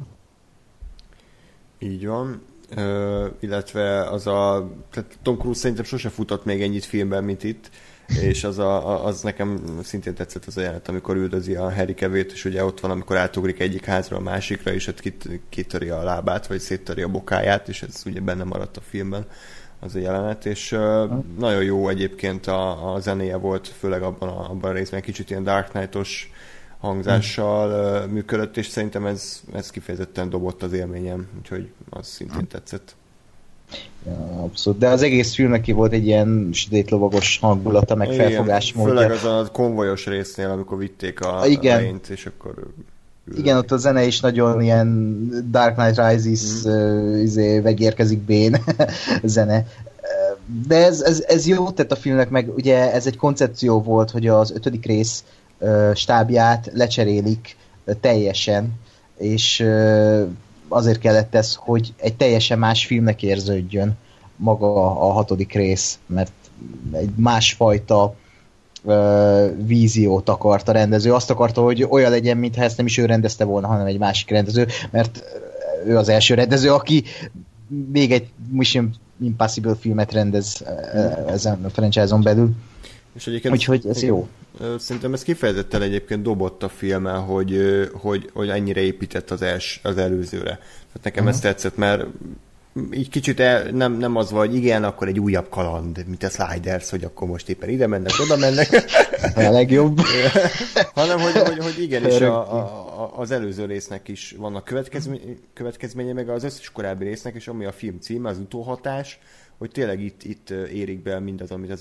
Hunt eddig csinált, és kicsit egyébként nekem felhozták a Solomon Lane-t is, mint karakter, tehát azért egy, egy fél fokkal talán így a két filmet együtt nézve egy érdekesebb főgonosz, és egyébként az első résznek, amit már nagyon régen láttam, és nagyon nem emlékszem rá, de, de az első részben indult Ethan Hunt karaktert is itt egyébként nagyon szépen folytatták, ott ha jól emlékszem, hogy elvesztette a csapatát, és uh-huh. ez az egész film arról szól, hogy, hogy ő, ő egyszerűen nem hajlandó ebből engedni. Tehát ő egyetlen egy embert se akar hátrahagyni, még akkor is, hogyha egyébként akár morálisan, akár taktikailag jobb döntés lenne a Wing Rames-et hagyni a picsába, hogy már úgyse tud mozogni, meg már egy helyben ül az egész filmbe, hogy akkor haj, halljon meg, mert inkább akkor nem veszik el a plutóniumot, meg akkor izé le kell ülni a, a vízióban a szvatos rendőrt, meg a rendőrnőt, de nem, tehát itt hánt, attól itt hánt, mert egyszerűen ő beleáll ezekbe a dolgokba. És lehet, hogy a korábbi filmekben is próbálkoztak ezzel, de valahogy itt sikerült szerintem ezt leginkább érzékeltetni, hogy ő uh-huh. mennyire, mennyire ebből a múltbeli kudarca, kudarcából ítélkezve ilyen csökönyösen csak azért is mindenkit meg akar menteni. Hát igen, meg ebben a filmben ért rébe szerintem az egész karaktere azzal, hogy itt éreztették eléggé, hogy ő egy tragikus hős. Ahogy véget ért a film, az, hogy nem lehet együtt azzal a nővel, akit szeret, mert, mert most kimondva hülyeség lesz, amit mondok, de hogy rá van szüksége a világnak, mert csak ő tudja megmenteni a világot, de ez egy Mission Impossible film, és ebben a kontextusban az, hogy i- ilyen felfogásban csinálták meg Ethan Hunt karakterét, teljesen ö, kerek lesz az érzelmi ö, útja, amit bejárt ebben a filmben, és ott vagy a film végé, hogy, hogy kicsit ellágyulsz, hogy, hogy basszus, itt van az ember, és nem jöhet össze neki semmi, mert, mert ez a munkája, és ezt kell csinálnia, és rá, rá van szükség a világnak, és kicsit olyan, nekem a Jack Bauer legjobb pillanatait idézte meg ez, hogy, hogy ott van Jack Bauer, aki mindent megtesz azért, hogy a világ rendbe jöjjön, még embereket is akiket nem kellene, és itt nagyon éreztették ezt, hogy, hogy igen, Ethan Hunt egy karakter, egy ember, nem, nem pedig egy John Woo akciósztár, hanem, hanem tényleg ő, ő, ő Tom Cruise, aki éppenséggel Ethan Hunt a filmben. Nagyon szerettem, hogy itt emberi oldalról közelítették meg az egész filmet és a karaktert. Én nekem ezzel a vonalon egyébként szinte mindenre egyetértek, sőt mindenre egyetértek, amit Ákos mond. Ami nekem egy picit ilyen, ilyen he, he, he, he, még nem tudok, nem tudom eldönteni, hogy tetszett vagy sem, az a, az a feleségének a visszahozatala volt.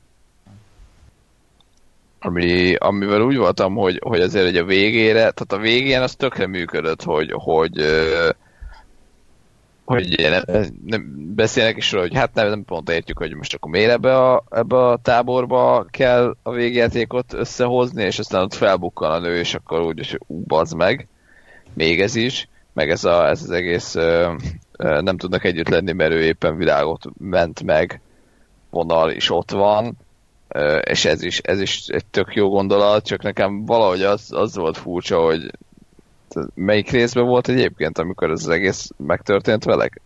Mission Impossible 3? Talán 3-ba. Arra gondolsz, hogy elrabolják a feleségét, és...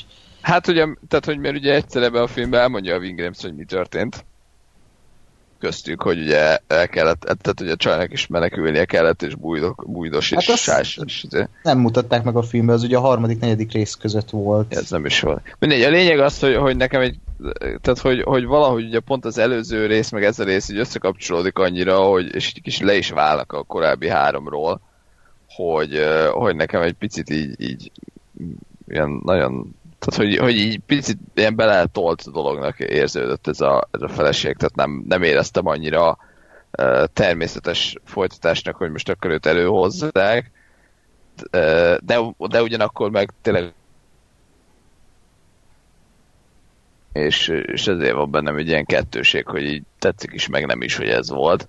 Még igazából ami, ami viszont egy picit elvisz elviszi nálam ezt az egészet a negatív irányba, az az, hogy, hogy most így tudom, amikor elmeséli a Williams, hogy mi történt velük, és hogy így, jaj, a, tényleg a, a Hunt az megmenti a világot, és csak néha kap valami infot az asszonytól, hogy jól vagyok, az így egy ilyen, ez egy ilyen szép, ilyen nagy romantikus valami képét mutatta felem, és aztán meg megjelent a nő, hogy ja, amúgy ő a férjem, és így jó. Tehát valahol, valahol értem, hogy jó, tehát hogy ez is egy, ez is egy gondolat, hogy, hogy igen, csak közben meg az, az most, tehát hogy onnantól meg így, így nem volt tiszta, hogy most akkor ők most akkor szerelmesek, vagy nem, vagy, vagy már azon túl vannak, hogy most akkor mi van, mert hogy meg ugye közben a, most a Hánt is, akkor most a Ilzával most le, lesz valami, lehet-e valami, vagy nem, mert annyira, annyira egyértelműen meg az se volt számomra, vagy azt se, azt se láttam, hogy, hogy igen, ők, ők valamikor házastársak voltak, igen, ők még mindig szeretik egymást, de belátták, hogy ez a, ez a sorsuk, és hogy, és hogy akkor az egyik azt mondja, hogy jó, ezért én ebbe az irányba megyek, te abba az irányba mész, és, és, és, és akkor a csajnak ott van a, a, a Riki. Hát nem, Seneca, a Hunger Games Seneca. Igen, ez sokkal jobb Igen, meg a, a Ghost, Ghost, Rider, Ghost Rider főgonosza. Úristen. És a, a, a, a, a Hántnak meg ott van akkor a, a, az Ilsa, hanem, hanem egy kicsit így ilyen tudom, így megállt ez a dolog. De ez koncepció is volt a, ebben a podcastban, elmondta a rendező, hogy, hogy ő egy ilyen Will Day One Day kapcsolatot akart Ilza és Ja, Hát jó, ez a Will Day, igen. One Day, ugye, amit az Office is játszott a Igen. Jimmel és Pemmel. Uh, ami szerintem jó, mert nem kéne ide még plusz romantikus szál. Én mindig jobban szeretem azokat, főleg a- ha a kontextus ezt igényli, hogy, hogy ne, ne túljuk túl, ami, ami nem szükséges egy, egy, egy bizonyos műfajban, és itt nem szükséges az, hogy, hogy a két karakter együtt legyen, hanem kell az, a, az árnyalás, hogy oké, okay, hogy a nő tovább lépett, mert ő tovább tud lépni, mert nyilván az a lényege az egész karakternek, hogy vele nem tud együtt lenni, akkor a nő maradjon végig egyedül, és halljon meg egyedül. Neki folytatnia kell az életét, és pont ezért lesz tragikus Ethan Huntnak a sorsa, mert ő meg, ő neki meg ő valószínűleg az élete szerelme, hogy bemutatta ez a film ezekkel a folyamatos flashbackekkel, hogy ő a legfontosabb számára, és bárkit szerethet, ő, vagy bár, bárkivel együtt lehet a nő, és szeretheti őt, attól még Ethan Hunt mindig szeretni fogja úgy, ahogy. És ez Igen. tök szép, hogy egy ilyen akciófilmben ezt látjuk, ez közli a, a, a, rendező. Igen, úgy- úgyhogy én is inkább ezt mondom, hogy nem bántam, hogy visszahozták, és ebben a formában szerintem működik egy plusz ilyen érzelmi motivációnak a főszereplő részéről, hogy, hogy ö, tudjuk, hogy mit akar a szíve, de nem teheti meg, és emiatt még szimpatikusabb, hogy ő ellenáll a, a, a csábításnak. Eh, Egyébként a film végén lévő ö, Kasmír, vagy hol játszódott, az a rész, ez, Kasmír. ez, ez is ilyen teljesen random ö, történt, tehát hogy Tom Cruise kitalálta, hogy ő helikopteres akciójelentet akar, össze-vissza hülye mutatványokkal, jó, oké, akkor a világon ö, milyen ö, ország van, ahol ezt egyáltalán engedik, egyetlen egy ilyen ország van, Új-Zéland. Oké, okay, akkor legyen Új-Zéland. De nem, Új-Zélandban nem játszhatod, mert Új-Zélandban semmilyen terrorveszély vagy bármi nincsen, tehát ez egy unalmas lenne. Jó, akkor milyen ország van, ami úgy néz ki, mint Új-Zéland? Hát ott az indiai rész. Jó, hát akkor legyen ez indiai rész. És akkor mi, mi van Indiában? Hát ilyen járványok. Jó, és akkor így elkezdték így, így a, a visszafele kitalálni, hogy mi történik, és akkor végül így, így lett, hogy Új-Zélandon forgatták, de végül ugye Kasmírban játszolott az utolsó szekvencia, ami szerintem egyébként jó volt, de kicsit, na ott éreztem egyedül, hogy azért el van húzva a, a helikopteres akciójelenet, ott, ott odáig poén volt, hogy akkor megpróbálja ledobni a rakományt, és akkor ez nem sikerül, de hogy onnantól már tényleg csak repkedtek egymás után, lő, lőtt a izé, a, a, a Volker, aztán összeütköztek, és akkor megint bunyó van. Tehát ott, ott kicsit éreztem. De ott pont az volt, ami azt szerintem a Mission Impossible önmaga, hogy húzzák, húzzák, és még tovább húzzák, azt hinnéd, hogy itt a vége a jelenetnek, de nem. Például amikor ott lezuhannak, akkor olyan szépen húzták azt, hogy nem is tudom, úgy van, hogy beszorul a két helikopter a sziklák közé, utána egymásnak esnek, lezuhan az egyik helikopter, megakad a, a, a sziklában, felmászik a Harry Cavill, közben Tom Cruise nincs magánál, közben lezuhan a, a Tom Cruise is, közben bugyóznak, és, és ott Jó, hát ez olyan volt, amikor én gyerekként 7 évesen a kis játékfiguráimmal játszottam, és így elképzeltem. Hát és ez gyönyörű, hát jó, ez csak hogy mellette, jó, meg a, a, mellette, mellette meg nekem a párizsi autós üldözés, meg pont ilyen, ilyen igazi retrós. Ronin-szerű krimi, tehát ugye Aha. ez egy tök kés stílus egyébként. Aha. De ez a jó, hogy e- ez egy ilyen akció eposznak érződik, és nem egy, nem egy ilyen, bemegyünk a moziba, és megnézzük a hangya és a kettőt, darást. Igen. hanem, hanem, hogy tényleg ez egy eseményfilm, és annak is érződik, és, és nem, nem leragadnak egy bizonyos dolognál, hanem ez egy sokszínű, rétegelt uh, film, ami egy uh, franchise hatodik részénél elég nagy bravúr, hogy egy ilyet össze tudtak hozni. Jó, rendben, tehát akkor így nagyjából kibeszéltük a, szerintem az alkotást, a saját maga mércével kell mérni, tehát nyilván nem, szerintem nem kell tőle akciófilm reformot várni, nincs akkor a hatással szerintem a filmiparra, mint a Fury Road, nem fogják Oscar díjra jelölni, nem, De most már igen. Ja, igen, a izé, populár film. Oké. Okay. Nyugodjunk meg. Gásper nem érti, igen. Nem. Mi Új, történt? új kategóriát akarnak, hogy a Best Popular Film, vagy mi a címe? Ah, igen, igen. Lépjünk tovább. Tehát ilyen MTV Movie Awards szintet akarják, hogy Aha. akkor... Izé. Aztán majd jön a Best Kiss, meg a Igen, igen, igen. Best uh, Sex. igen. Le- legjobb szürke zsanány alatt izé, ostorcsattanás, meg izé. Igen. Legjobb CGI által eltüntetett bajusz. Igen. Jó, úgyhogy uh, igen. A Mission Impossible hatodik rész szerintem nem a széria legjobbja, nem minden, idő- minden idők legjobb akciófilm, de egy nagyon faszán összerakott, nagyon kompakt, nagyon szórakoztató kis zsánerfilm. Róli szerint nem. Itt vagy még? Itt, persze. Na akkor átadom a szót neked egy, egy olyan filmre, viszont csak te láttál, ez pedig az Egy burka, egy nadrág. Nem fogalmam is, hogy hogy kéne átvezetni. Mesélj erről, kérlek. Hát, hogy fölvettél egy nadrágot, és úgy gondoltad, hogy ez egy burka is passzolna. András reggele mindig így kezdődik. Ö, András, szerintem, szerintem amint, amint befejeztük a felvételt, a, a keres valamilyen ilyen doboznevetést, és lassan, elég, lassan, nem elég lassan itt, Hát, tehát, hogy így, így tényleg, tehát tényleg egyre inkább azt érzem, hogy, hogy ebben az adásban vannak olyan pillanatok, amikor ez így indokolt lenne. Nem, ez, ez az Office. Nem baj. Én, én, én kísérletezek, én a saját magam művészetét igyekszem mesteri szintre eltolni, hogy minél inkább senki se nevessen azon, hogyha bármi vicceset akarok mondani, úgyhogy Mindig a szarművészek mondják, hogy hát én a saját utamat járom, és Igen, nem, Nem nem, értik, értenek. nem értenek meg. Ez. nem, ez, ez tipikusan egy olyan ember mondja, aki, aki még soha életében nem tapasztalta meg, hogy milyen valamiben a legjobbnak lenni. Én legalább valamiben a legjobb vagyok.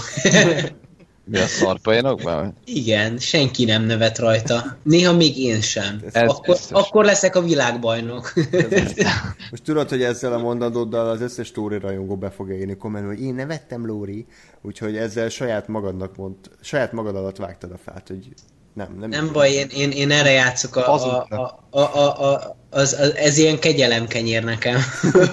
Meg egyébként, bocsánat, de tehát, hogy nem lesz olyan, hogy a Lóri, te nem fogsz a saját poénodon röhögni. nem, dolgozom rajta, már brit, brit, brit tudósok Nem. fejlesztik a technológiát, ilyen nem lesz, hogy te nem röhögsz. de hogy nem. Mondja, mondja ezt rögés közben. Igen. Na, hát köszönjük az Igen. egy burka egy nadrág véleményt. Hát, Jó, na, akkor térjünk rá a komoly témára. Szóval, hát, mint említettem, keresem az utamat, és hát ilyen, ilyen filmek is az utamba akadnak, mint az egy burka, egy nadrág. És kimondottan egy kellemes francia filmről van szó. Egy olyan arab rendező rendezte, akinek a nevét nem mondom, mert nem tudom kimondani. Vagy. Igen, mert ara- arab neveket nem ejtek ki. Ezt, ezt, ezt, terv. ezt, ezt, ezt tiltja, tiltja a pártom. Jó, bocsánat, ez nagyon szar volt tényleg, ez még saját mércét. Elhatárolom saját magamtól most az egyszer, de ez, ez, ez, ez ilyen hirtelen jött ötlet volt. Na szóval, hogy tehát a, egy, egy, egy arab ö, író-rendezőnek a, a filméről van szó. De ezt nem tudod kimondani, bazd meg. Mit? Hát A, su Abadi. Ennyi, tehát hogy nem egy, tehát egy, Egyébként tehát, azt, vannak Iránban, meg olyanok, hogy, hogy három sor az egyre az nekem, a, embereket. nekem a kedvencem, kedvencem a, a vicc Kajos Hayananda. ez, ez a legjobb rendező. egyébként a lustaságomat akartam palástolni ezzel, hogy nem akarok a számítógépig elmászni és megnézni, mert hatszor elfelejtettem a nevét, De, de, így ki lett mondva a ennyi. neve, úgyhogy tovább léphetünk. így van, tehát korrekt az adás.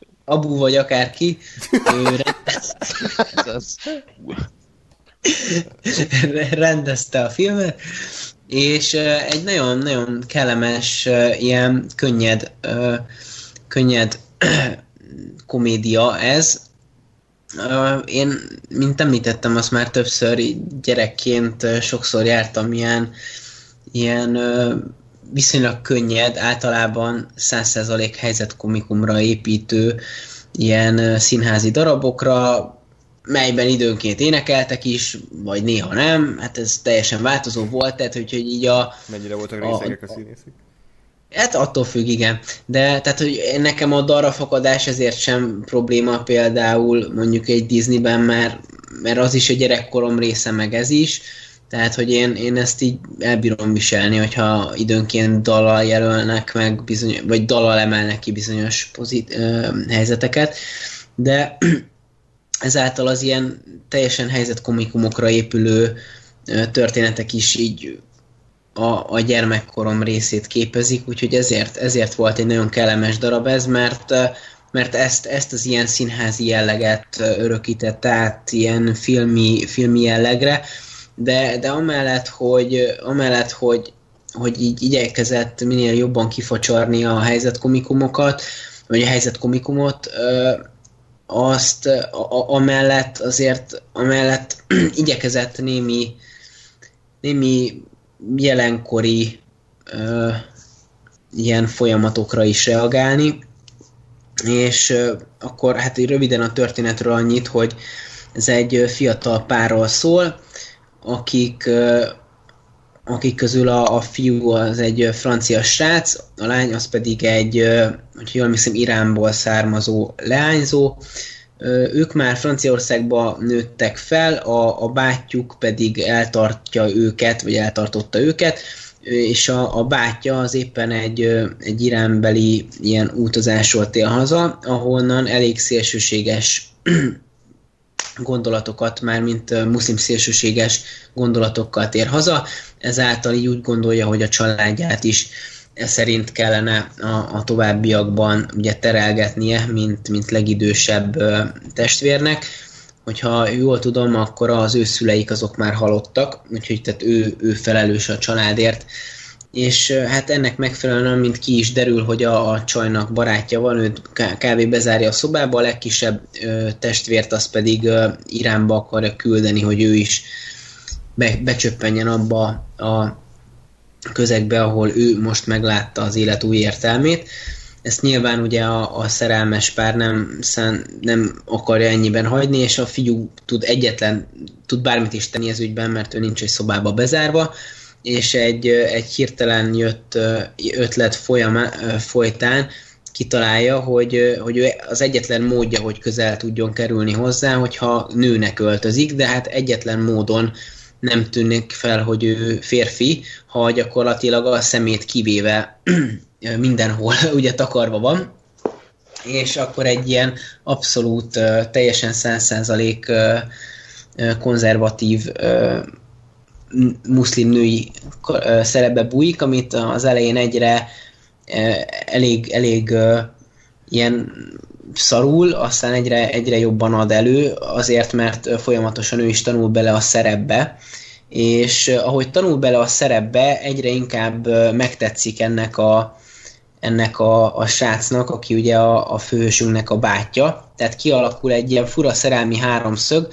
ahol van egy szerelmes párunk, és a szerelmes párunkból a srác, aki más adja ki magát, abba szerelmes lesz egy másik srác. Tehát egy ilyen elég, elég fura szerelmi háromszög alakul ki a szerelmes pár és a csajnak a bátyja között, és ezt a végletekig elhúzzák a különböző poénokkal, és, és állati jókat lehet rajta röhögni, de mindemellett egy nagyon jó ellenpontot képez a, a muszlim szélsőséges bátya szemben, a, a 100% liberális családja a fiúnak, akik, akik annyira annyira szélsőségesen liberálisok, hogy körülbelül azt teszik ki már az életüket, hogy hogyan tudnak tüntetni az, az ellen, hogy, hogy bármi, bármi szélsőségesség van a világon. És, és egy nagyon, nagyon, nagyon fenomenális, jó hangulatú ilyen családi komédia keveredik ki belőle, már mint családi alatt nem azt értem, hogy családoknak ajánlott, hanem hogy egy ilyen összcsaládi a történet szerint összcsaládi komédia keveredik ki belőle. Némi, némi tanulsággal szolgál a történet, de azért irgalmatlan mélységek nincsenek benne, de talán a legfontosabb tanulság az végig ott van, ami, ami semmi új, de, de, de fontos, hogy amint, amint elkezdjük megérteni a másik felet, úgy onnantól kezdve a, a falak is elkezdenek leomlani, és, és amint, amint mindenki ugye temetkezik bele a, a saját maga gondolatvilágába, úgy pedig falakat tud emelni saját maga és a, a többiek közé. Úgyhogy ez, ez így röviden ennyi. Én, én azt gondolom, hogy ez egy, ez egy olyan történet, amit, hogyha ha valaki szereti az ilyen helyzetkomikumra épülő vígjátékokat, akkor szerintem tud szeretni.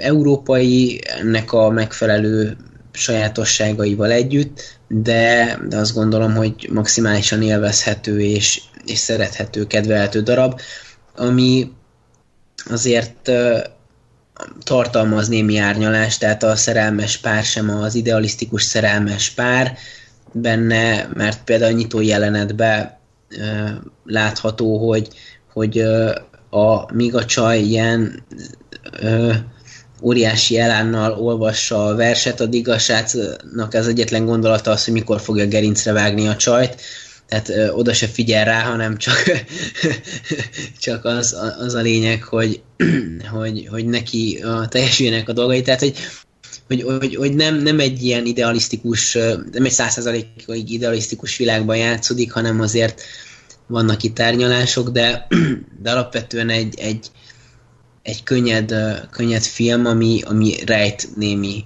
extra muníciót is, ennyi, és szerintem annak, aki az ilyesmit szereti, annak lehet ajánlani. Én mindenképp megnézem. Na hát akkor örülök neki, hogyha egy nézőt tudtam szerezni a Meg akartam, meg akartam nézni moziba, csak az előzetes annyira elvette a kedvem, hogy nem tudom, nagyon-nagyon-nagyon-nagyon, de nagyon francia vigyátéknak tűnt, tehát az a legharsányabb, leg, leg, legebb, de, de megnézem, mert tényleg ebben van egy kicsi, kicsi ilyen, nem tudom, provokatív szemlélet, nem ezzel az egész, Van. Be, beöltözök egy burkába, Abszolút. és Abszolút. Tehát ez ilyenek tetszenek. Ez, ez, ez, ez rán, ráncigálja a muszlim szélsőségesek bajszát, mert, mert iszonyatosan nevetségessé teszi azt, azt, ahogy ők hozzáállnak az egészhez, és a, a, a legviccesebb az egészben, hogy a konfliktust a srácban ugye az, a, az a srác oldja fel, aki ugye be van öltözve nőnek, és úgy, hogy ő még abszolút, tehát hogy folyamatosan tanul bele magába a muszlim vallásba, és mond egyre e, az elején elég nagy hülyeségeket, a kés, később pedig már ilyen a, muszlim környezetbe illő hatalmas bullshiteket, amiket ő kitalál, úgy sikerül a srácot ö, mérsékeltebb irányba terelnie. De, De hát, hogy, hogy így, így, idővel már tud idézni a korámból, meg, de tehát, hogy ilyen, vannak ilyen tök jó dolgok, de hogy például onnan is lehet tudni, hogy tehát ez egy folyamatos felépülés, hogy ugye az első pillanatban, amikor ő oda megy, akkor erre full nem készült fel, és például azt se találja ki, hogy hogyan hívják őt. És akkor megkérdezik, mi a, ne, mi a neve, akkor beblöffeli, hogy Seherezádé, az egyetlen dolog, ami az eszébe jutott, hogy valami muszlim és nő. Tehát, hogy így innen indulunk, és, és, és hogy csak egyetlen poén forrást így megelmítsek, tehát hogy ugye ő ott ül, és, és ugye hát nyilván a bátyja ki akarja hallgatni, hogy ki az, aki a, a, a mert ugye ő valamilyen jogcímen oda akar járni a lakásba, és ugye az a jogcím az pedig az, hogy ő azt hiszem angolul akar tanulni, és hogy, hogy, ő, hogy ő az ő hugától akar angolul tanulni valamiért, és hogy, hogy ugye kihallgassa, hogy mégis milyen indokkal megy oda a báty, ezért leülteti, akkor hát megkínálja egy teával. De hát hogy a búbánatba tudna teát inni, amikor szörös a keze, meg ilyenek, tehát hogy ilyen, ilyen eszméletlen hülyeségek vannak benne, hogy hogyan próbálja meg teljesen eldugni magát, hogy ne bukjon le. És ezek, az ilyen helyzetkomikumok, ezek, ezek szerint nekem marhára szórakoztatóak, és minden mellett pedig hozzátesznek egy ilyen, egy ilyen ultraliberális per ultra muszlim uh, kritikát így a, a szülő per vágyfonalon. Hmm. Na, ez aranyosnak tűnik. Megnézem. Na, örülök, hogyha én köszönöm az ajánlást. Felkeltett az érdeklődést, köszönöm szépen. És uh, szinkronan nézted, vagy eredeti nyelven? Én eredeti nyelven akkor ez egy jó átkötés, hogy akkor vajon a szinkronnal jobb lette volna, és vajon te tudnál-e jobban azért idegen nyelveket, mert mondjuk nem szinkronnal nézed a filmeket, hanem annak az eredeti nyelvén. ugyanis ugye az elmúlt hetekben feljött ez a bizonyos téma, amire gondoltam, hogy azért röviden mindenki mondja el a véleményét, hogy ugye ha minden igaz, akkor a kormány szeretné valamiféleképpen visszafogni a szinkronos filmeknek a, a számát, és inkább az angol nyelvű vagy eredeti nyelvű ö, vetítéseket ö, előtérbe helyezni, ugyanis igen szarul áll a magyar, mint ö, idegen nyelv tudó ember, és ö, hát nyilván talán ez a legegyszerűbb megoldása ennek, hogy jó, hát akkor eddig magyarul néztük a filmeket, akkor most nézzük eredeti nyelven. És ez igen erős véleményeket váltott ki mind a két oldalról, tehát egyrészt ugye a színészeknek a szakszervezete mondjuk természetesen elkezdett ezzel igen erősen lobbizni, hogy hát a magyar szinkron ugye az a magyar kultúra része, és nem lehet csak úgy egyik piacra a másikra kihúzni, illetve hogy nem a, hogy ez nem oldja meg a problémát. A másik oldal pedig természetesen azt mondja, hogy, hogy a szinkronnak amúgy sincs semmi értelme, hiszen elvesz az eredeti színésznek az alakításából, hiszen egy színészi alakításnak nem csak a gesztusok, nem csak a, az arcmimika, nem csak a megjelenés számít, hanem igenis a hanghordozás is. És, és ez csak jót tenne a filmek értékének, hiszen ő úgyis minden már angolul néz, vagy angol felirattal, tehát itt épp itt az ideje, hogy a szinkronos szarok eltakarodjanak. Úgyhogy ez a két szélsőséges vélemény, kíváncsi vagyok, hogy ti hogy látjátok. Én, én szerintem ez egy padhelyzet, tehát igazából nem hm. nagyon lehet ezzel mit kezdeni, tehát igazából meg lehet érteni mind a két oldalt.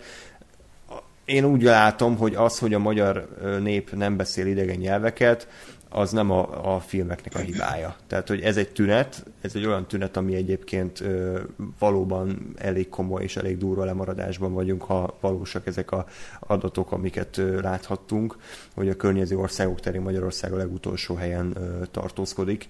De, de azt gondolom, hogy ez egy tünet, és maga a betegség az, az nem ez, hanem az, hogy például az oktatásban nincs meg az a, az a mennyiség, vagy az a minőségű ö, nyelv, nyelvoktatás, ami mondjuk ezt egyensúlyozná, ellensúlyozná. Nagyon sok mindenről lehet beszélni, akár arról is, hogy maga a szinkronos tartalmaknak a mennyisége mennyire iszonyatosan megnőtt.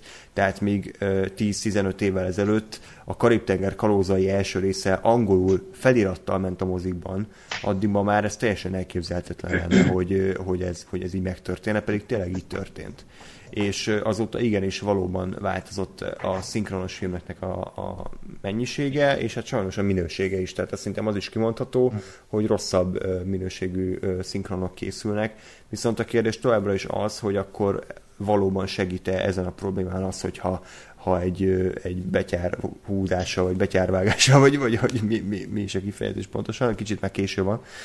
Tehát egy, egy ilyen erőteljes tolvonással visszaredukáljuk a szinkronos filmeknek a mennyiségét mondjuk a 15 évvel ezelőtti állapotra. Ti hogy látjátok? Én, én azt gondolom, hogy igazából tényleg a, a legnagyobb nehézség az, hogy ez egy ilyen teljesen ö, ö, kétoldalú dolog, mert, mert egyrészt ö, én is egyébként amit tehetek, azt eredeti hanggal nézem, de ugyanakkor meg ott vannak azok a tényleg klasszikus uh, szinkronok, klasszikus, vagy azok a filmek, amiket klasszikus szinkronnal és kb. csak azzal uh, tudok megnézni, mondjuk a gyűrűk ura ilyen, uh, és, és igazából uh, tehát ugye azt mondod, hogy, hogy ez a, a nyelv nem tudás, ez, ez, egy, ez egy betegség, és, vagy hát, tehát, hogy ez van. A, a, az, hogy nagyobb tere lesz a, eredeti hangú filmeknek, és kevesebb lesz a szinkron, az, az e, ebben az oldalról rendben van, tehát ha tényleg ez a, ez a gondolat mögötte, az rendben van. Nyilván nem ez az egyetlen oka annak, hogy, hogy szarul állunk nyelvtudásba, de biztos, hogy nem fog neki ártani, hogyha egy kicsit mm, ilyen szempontból is adunk a dolgoknak. Azt is abszolút uh, aláírom, hogy, hogy az eredeti hang és az eredeti beszéd és mindenféle um, kiejtés, hanglejtés, hangsúlyozás, stb. az is igenis része a, a, az eredeti színészi játéknak, és, és azzal együtt teljes a kép, azt gondolom. Mm, és ami, ami a leg hogy mondjam, tehát ami a leg, legerősebb érv, azok a szarszinkronok. Tehát amikor, amikor uh, halálunott hangon mondják el a cuccokat, vagy egyszerűen annyira borzasztó a fordítás, hogy, hogy, hogy effektíve félre vannak fordítva dolgok, és, és, elvesz, és elvesz az élményből. Főleg sorozatoknál van ez ugye, igen. tehát uh, az Office-ban például az indiai indián. Meg. Igen, tehát hogy az, az, az, az kriminális színvonal, azt gondolom mert, mert ugye nyilván a másik oldal az az, hogy hát a, a magyar szinkron az a magyar kultúrának a része. Igen, a 20 meg a 30 évvel ezelőtti, ami minőségi volt. Meg, meg mondjuk a maiak között az néhány, ami minőségi, csak közben meg ott vannak a szarok. Tehát, hogy, hogy szerintem ez nem egy ilyen nagyon egyszerűen eldönthető dolog, hogy most akkor legyen, vagy ne legyen, vagy mi van, de ugyanakkor nem gondolom azt, hogy most az lenne a cél, hogy na akkor innentől egy szinkron se készüljön és én, én pont ebben látom a megoldását is, hogy én nagyon örülnék neki, hogyha minden film egyébként bekerülne eredeti nyelven is, meg hogyha van rá szinkron, akkor legyen szinkronosan is. Mert például a, a nem is tudom, de amikor most pont a Rogue nation meg a, azt siker, vagy a Falloutot azt sikerült eredeti hanggal nézni, a az ant azt, azt én döntöttem úgy, hogy inkább idő, időbeosztás miatt nem az angolra megyek, de nem, nem is tudom, hogy ezelőtt mit akartam moziba nézni, ami egyébként valami nagy film, és effektíve nem volt feliratos, és felháborodtam, hogy miért nincs feliratos. Felhőkarcoló, nem? Dwayne The Jordan-nal. Egyébként, egyébként az, az Aliban van egy terem, ahol csak feliratos filmek mennek, tehát hogy ők, ők azért próbálkoznak azzal, hogy, hogy nyomassák az eredeti nyelvet. Tudom, meg volt ez, nem tudom, hogy a Sicario nem volt. Szikár... Na, na, igen, tehát a, Szik... de a Sicario effektív sehol, soha egyik napon se volt eredeti hanga. Ha? Tehát, hogy, hogy mondom, én, én megértem mindkét oldal, csak akkor, akkor adjuk meg mindkét oldalnak a lehetőséget, és hadd döntse el a néző, hogy akkor ő mire szeretne elmenni. Sajnos valószínűbb, hogy a, úgyis a szinkronosra fog elmenni, mert hülye a magyar. Igen, persze. De Hát De... jó, csak uh, így, hogyha ha most kormányzatilag is nézzük a dolgot, azért az elmúlt évek arra engednek következtetni, hogy ők nem, nem hisznek abban, hogy az emberek döntsenek, hanem ők abban hisznek, hogyha ők kitaláltak valamit, jót vagy rosszat, de azt csinálni kell. Hát ők nem, tehát a jelenlegi vezetés ez nem, nem, nem, nem annyira lehetőségekben gondolkodik, hanem a, az ő általuk kigondolt megoldásokban. Oké. Okay.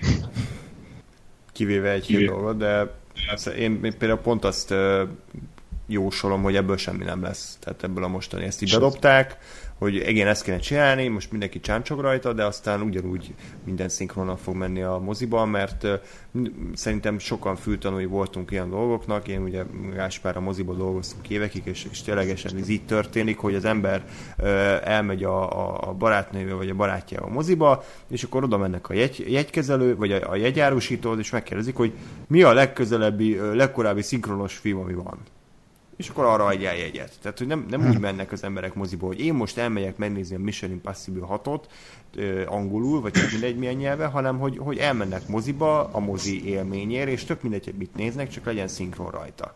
Tehát amíg, amíg ez, a, ez az elvárás a néző részről, addig, addig tehát senkinek nem éri meg igazából uh, anyagilag, hogy, uh, hogy ezen változtassanak. Nyilván a szinkron stúdiók azok, azok örülnek, hogyha van munka, a színészek örülnek, hogyha dolgozhatnak, rengeteg szinkronképzés indul, színészeket képeznek ki. Hm. Most ha ezt egy egyik pillanatra másikra megszüntetik, akkor konkrétan nem tudom, több ezer ember munkanélkülévé válna, aminek most vagy van társadalmilag egy pozitív haszna, hogy az ember jobban beszél majd idegen nyelveket, vagy nem igen, meg ezt már tényleg ti is elmondtátok többször, hogy ezen kurvára nem múlik semmi.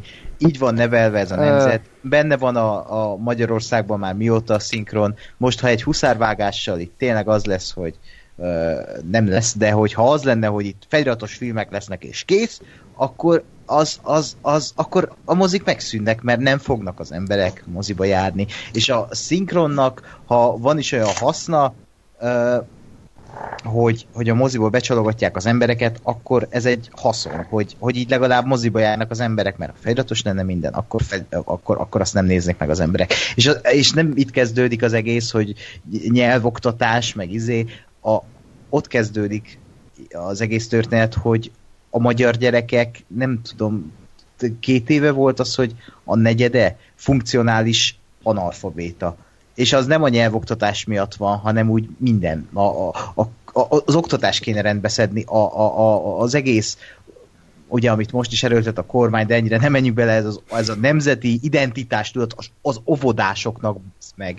Na mindegy, de hogy, hogy el van cseszve az egész, a, a, a, ahogy kéne nevelni, és ahogy kéne oktatni a gyereket itthon, először ezt reformálják meg, aztán agyaljanak azon, hogy esetleg a köztes megoldást választani, és ezt a forgalmazók között kéne, hogy lekommunikálják, hogy legyen szinkronos és feliratos vetítés is, és akkor fasza. A, ugye a, most a Sicario 2-t mondtátok, hogy az, az, az például nem volt feliratosan, most ez is attól függ ugye, hogy milyen a forgalmazója. Ha most van egy olyan forgalmazó, aki ezt megteheti, hogy feladatosan is beküldi a moziba, és nyilván ez a forgalmazónak egy hatalmas kiesés, hogy feladatosan kópiákat is gyártat, és biztos, hogy nincsen haszna belőle, vagy legalábbis mínuszba, vagy pluszba biztos nem lesznek Igen. ebből, de hogy bevállalja a Forum Hungary, aki a Magyarország legnagyobb forgalmazója, oké, okay, de egy Freeman film, azt hiszem ők forgalmazták a Sicario 2-t, nem fogja bevállalni azt, hogy, hogy akkor még küldjék emberi időpontba a Sicario 2-t, ráadásul több időpontba. Jó, csak ezt mondom, hogy, hogy, hogy változik a dolog, mert 15 éve a Sicario 2 simán lement volna angolul felirattal, csak és simán megnézték volna az emberek. Tehát, hogy ez azért van, mert ez egy folyamatos változási folyamat. Tehát, hogy ez így, hát ez így évről évre épült az egész. De ugyanakkor a folyamatokat meg is lehet fordítani, tehát vissza lehet jutni, és nem feltétlenül úgy, hogy egy huszárvágással elvágunk mindent, de ugyanakkor meg tény és való, hogy, hogyha ha most azt mondanák, hogy mindentől kezdve semmit nem fordítunk le, hanem minden csak eredeti nyelven megy, nyilván visszaesne a mozi látogatottság. Ezt, hogyha mondjuk tételezzük fel, hogy lenne arra a büdzsé, hogy ezt a, a, a mozik kibírják az elkövetkezendő 15 évre, akkor utána ugyanúgy visszatérnének az emberek a moziba, mert emlékezzetek, hogy például mi gyerekkorunkban, például a Cartoon Network az nem szinkronosan ment és mégis mindenki nézte azt a buzi Cartoon network és volt, aki onnan tanult meg alapszinten angolul gyerekként. Igen, csak ugye Igen. pont az, hogy nem mindegy, hogy a, a, a szükségből eljutsz a kényelembe, és az a változás, hogy ugye a kényelemből mész vissza a, a középkorba idézőjelbe. Tehát az, az sokkal szarabb. És, hát persze, ezt értem. És ezt senki nem fogja bevállalni szerintem. De hát ezért, az... ezért mondtam, hogy nem egy húszárvágással kell megoldani a problémát, hanem hogyha ez a cél, akkor abban lép, lép, lépcsőzetesség szükséges. Ez csak a lépcsőzetesség, tehát hogy én egyébként nem gondolom, hogy ha most már a holnapra az lenne, hogy, hogy na most akkor csak feliratos van, akkor tehát biztos, hogy az elején érezhető lenne a visszaesés, de, de az nem lenne, hogy ne, tehát tönkre nem mennének mozik, egész egyszerűen azért, mert hogyha valaki, tehát hogyha ezt megmernék lépni, hogy ez van, akkor, akkor, akkor, azt, tehát akkor a, a, közönség is beletörődne, hogy jó, ez van. Tehát, hogy egyből tudok választani a feliratosból, akkor a feliratosra megyek, mert, mert önmagában azt, hogy elmegyek moziba, és, és ö, ö, nem tudom, 1500-2000 forintért két órán keresztül nézhetek valamit, az felül fogja írni azt, hogy, hogy ezt mondjuk nem a saját... ez most nem a... Na, ez most egy ilyen biomikrobi volt, amikor nem az internet kapcsolatom miatt ilyen a hangom, hanem saját megfontolásból. Tehát, hogy önmagában a mozi élmény, ez felülírná azt, hogy azt a kvázi kényelmi funkciót, hogy a saját nyelvemmel hallom a szöveget biztos, hogy lenne visszaesés, de szerintem nem lenne radikális, és egy idő után meg, meg uh, ugyanerre a szintre visszamenne a, a, a látogatottság, ahol most van. Ah. És a... De, hogy nem. De a kérdés és továbbra a... is az, hogy ez most javítana Várjál azon, még. hogy... Igen? Várj, várj, várj, mert még gondolatban vagyok. A, a lépcsőzetességet én azért, azért nem tartom feltétlenül célra vezetőnek, vagy hát az is egy út, csak, csak azzal meg azzal, hogy most jó, akkor most mondjuk nem tudom 10 vetítésből ugye nem tudom 9 szinkronos és egy feliratos. Ha ezt így elkezdjük lenyomkodni, akkor az lesz, hogy akkor arra a, a, a tudom én, először 8-7-6-5 lefelé menő számú vetítésre, ami szinkronos, arra menne el mindenki, ha ezt a, ezt a trendet követjük. És, és és ugyanúgy ez egy ilyen, tehát hogy, hogy az csak egy, egy áthelyeződne az, hogy most akkor mik, mennyien melyik uh, uh, adást, vagy mi vetítést nézik. Tehát, hogy nem, nem hiszem, hogy az, az nagyon jelentős változást okozna.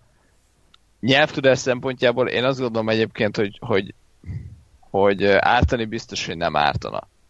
Mondjuk nyilván, tehát nyilván ez az egész, egész filmek szinkron nyelvtudás kérdéskör olyan, hogy nem ez az egyetlen és, és uh, meghatározó, vagy mindent, mindent eldöntő pontja a nyelvtudásnak. Tehát nem, nem azért nem beszélünk uh, nagy tömegekbe uh, idegen nyelveket, mert szinkronosan vannak a, a, van a filmjénk nagy többsége, és nem fog mindenki mesterén angolul beszélni azért, mert csak feliratos filmeket néz, tehát ez nagyon emberfüggő, meg oktatásfüggő is, ugyanakkor azt mondom, hogy biztos, hogy nem ártana. Tehát, hogy, hogy pusztán abból, hogy az ember sokszor hallja a külföldi nyelvet, biztos, hogy ragad rá valami, vagy legalábbis több, több mindenkire ragadhat valami. Láss Cartoon Network, láss mondjuk a saját tapasztalatom, tapasztalatom aki a nyelvtudásom nagy részét filmekből és videójátékokból szereztem. És, és én ezért gondolom, hogy, hogy, tehát, hogy ez nem egy, nem egy döntő dolog, nem egy, egy megoldása, vagy egy kiváltó problémája ennek az egész kérdéskörnek, tehát én, én azt gondolom, hogy meg kéne találni azt a, azt a köztös állapotot, ami, amire azt mondjuk, hogy igen, választhat a néző, igen, ápoljuk a magyar kultúrát, meg a magyar szinkront, meg adjunk munkát a színészeknek, de igen, ugyanakkor legyen meg a másik oldal is, hogy, hogy legyen meg az eredeti, meg legyen nyelvtudási, vagy nyelvtanulási lehetőség ebbe a vonulatban. Befejeztem. Ez így van. Mármint, hogy nem befejezted, hanem amit mondtál. Tehát akkor mindenkinek igaza van.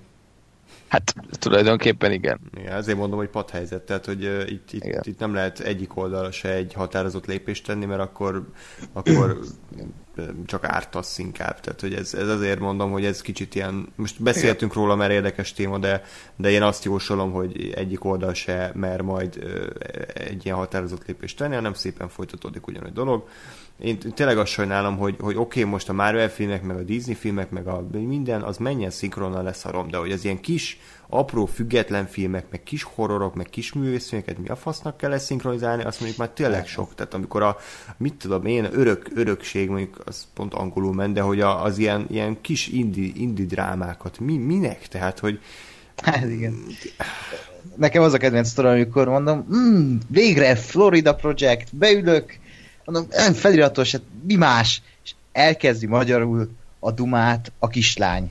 És a, a Florida Project, ami, ami tényleg olyan szinkronnal, mint amikor found footage filmet néz a szinkronnal, tehát ilyen ganészar, és elbassza a, az abszolút uh, művészi értéket a filmben, amiben tényleg van egy, egy, egy, egy ott van a szerző a sorok között, és tényleg azt leszinkronizálják, mert nyilván arról most nem beszéltünk, hogy lehet itt feketén-fehéren beszélni arról, hogy szor szinkron, vagy jó a szinkron. Van jó szinkron, meg szar szinkron a mai világban is, vagy a mai korban is.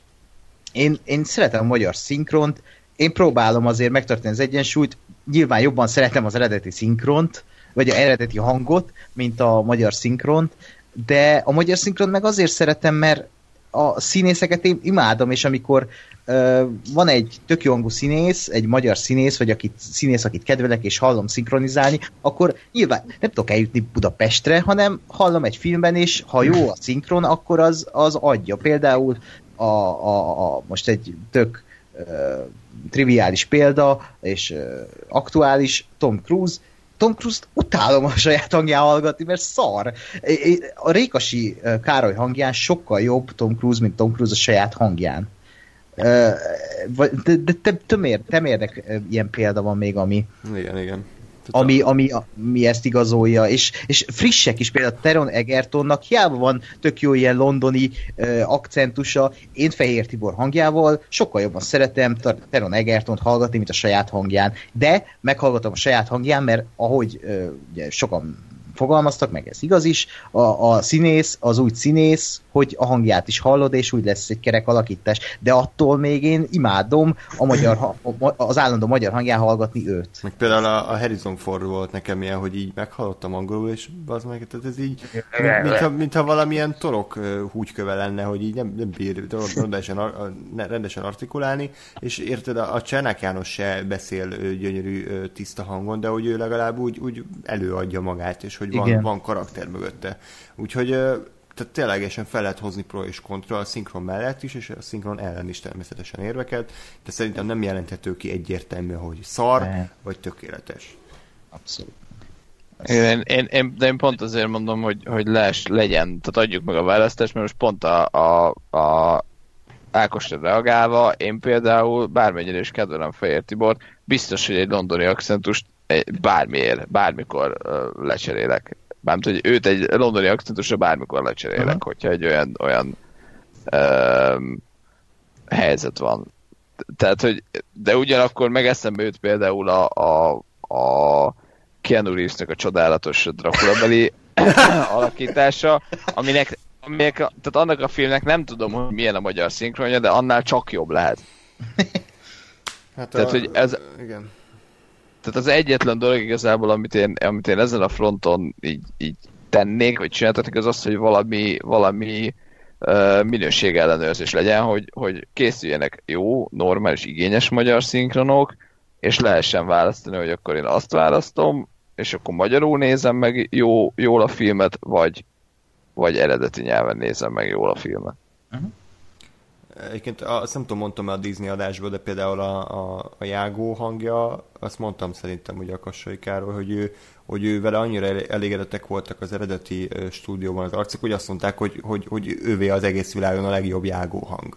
Tehát, hogy sokkal jobban eltalálták ezt az eredetileg általuk kitalált ilyen papagáj madár hangot, mint az angol szinkronba. Tehát, hogy ez, ez I- működik. Igen. De viszont igen, akkor mondjad.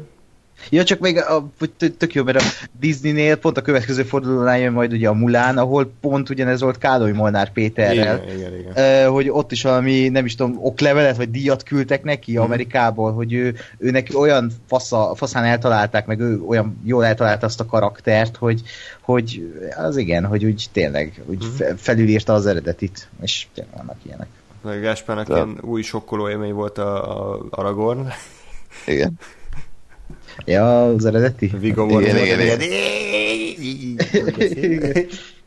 Nem, nem igazán, tehát, de, de amúgy most, tehát a Disney Lardo viszont ellenoldalnak, meg a, a kisabb lány Sebastian, aki meg tehát, hogy ezt a jamaikai izé, feeling, ez meg, ez meg teljesen elveszik a magyarba.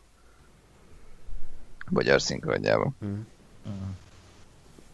Jó, majd lesz egy szinkronadás, hogy összegyűjtjük a kedvenc szinkronos filmeinket.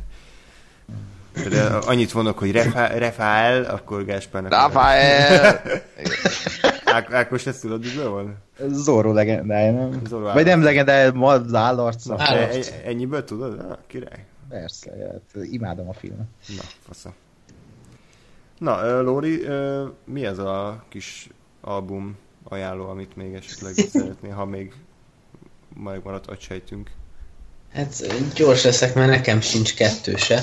De hát 6000 éve még, még a 20. adásban még például élt ilyen, élt ilyen rovatunk, hogy beszélünk zenei albumokról, meg ilyesmi, meg csináltunk mi még lemez kritikai adást, meg ilyesmit, úgyhogy arra gondoltam, hogy én meg 2016 vége óta érlelek magamba pár lemezt, amit is szívesen bedobnék az éterbe, úgyhogy Hát ilyen nagyon gyorsan. Csak három, három lemezt ajánlanék, különösebben nem mondanék sokat róluk. Egyetlen koncepció a három között, ami így valamennyire összeköti őket, az, hogy mind a három az ilyen pszichedelikusabb vonal. Ezek most tudatosan nem annyira mainstreamet akarok ajánlani, tehát nem izé, így hallgassátok meg a, a, mit tudom én, a Guns N' Roses-tól a User Illusion van, amit már remélhetőleg mindannyiótok hallott rengetegszer, hanem, hanem ilyen kisebb lemezeket, és egyébként frissebbeket is. Tehát ezek nagy részt ilyen 2016 környékén, 16-17 környékén jöttek ki, az első ilyen, és ez még a leg, legpopulárisabb vonal, mert most egy kis ilyen kalandozásra hívnék mindenkit, nem biztos, hogy mindenki örülni fog neki, aki nem attól előre is elnézés, de kis tudattágítás, ez nem feltétlenül árt. Szóval ez a legemészhetőbb mint közül, mivel ebben ének is van, tehát szöveg is van, a többiekben nem lesz. Ez pedig a, már is mondom, ez a csak elfelejtettem, már is puskázok saját magamtól is, a The Pineapple Thief nevezetű brit bandának a Your Wilderness című lemeze, ez 2016-ban jött ki, és onnan akadtam rá, mert az egyik kedvenc dobosom a Gerin Harrison, Gary, Ger, Gavin Harrison, akinek már nem tudom kimondani nevét, játszik benne. Őt a Porcupine Tree-ből, vagy a, a King Crimson-ből lehet ismerni, így ezek ben a bandákban mozgott, mozog mostanáig, meg egyéb projektekben is. És hát erre a, erre a lemezre még csatlakoztak emberek a Superstramble, meg a Caravan nevezetű zenekarból is pluszba, így a, a Pineapple Thief csapatához, és egy nagyon ütős kis lemezt hoztak össze, elég melankólikus a hangulata, úgyhogy egyébként nem egy tipikusan nyári lemez, tehát én nem azt mondanám, hogy most a nyári jókedvben ez a legjobb választás, de, de egy borongósabb őszi-téli időpontban azért, azért már mindenképpen érdemesebb hozzányúlni, és hát szar olyan szempontból, mert igazán jól akkor átérezhető, hogyha valami nem annyira jó fázisát éled az életednek, viszont ha nem olyan jó fázisát éled az életednek, akkor ezek biztosan nem fognak belőle kirángatni, viszont iszonyatosan jól át lehet élni ezt a melankóliát, amit ez áraszt magából. Pár dal, amit kiemelnék belőle, az az In Exile, a nyitódarab, a Tear You Up, ez a harmadik szám, és a, a The Final Thing on My Mind. Ezek szerintem a vezérfonalai, a, vagy a, a, a főbb kiemelkedő pontjai a lemeznek, egyébként 8 szám van rajta. érdemes, érdemes arra majd odafigyelni, hogyha valaki rávetemedik, hogy hallgassa őket, hogy nagyon, nagyon erős az a koncepció, hogy ezek a, főleg ezek a dalok, illetve a, ezek mellett még a No Man's Land e, című dal is e, egy ilyen épülő koncepció alapján íródtak meg.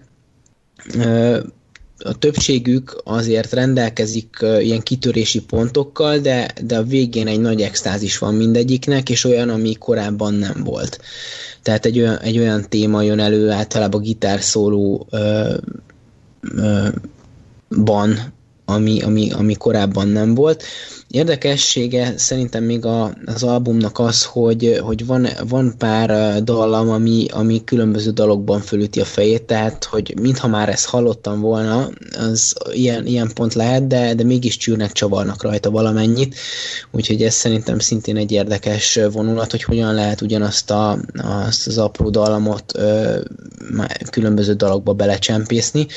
És amiért kifejezetten érdekes, és amiért, amiért én ezt az albumot megtaláltam és elkezdtem hallgatni, az pedig maga Gavin Harrison személye, aki szerintem egy zseniális dobos, és már csak ebből a szempontból is érdekes lehet hallgatni, hogy nem tudom hányatok próbált már úgy zenét hallgatni, hogy, hogy figyelni külön a hangszerekre, ez, elej, ez eleinte egy nehéz, nehéz dolog, de, de érdemes elkezdeni ezt a, ezt a képességet fejleszteni, mert, mert el fogja mélyíteni a zenei, zenehallgatási szokásoitokat, és olyan fajta apró kis dolgokra lesztek majd figyelmesek, amiket addig soha büdös életben nem hallottatok, és rájöttök, hogy fú, igen, ez a dal, ez többek között ezért jó, mert ezt soha nem hallottam ki belőle, de ott van.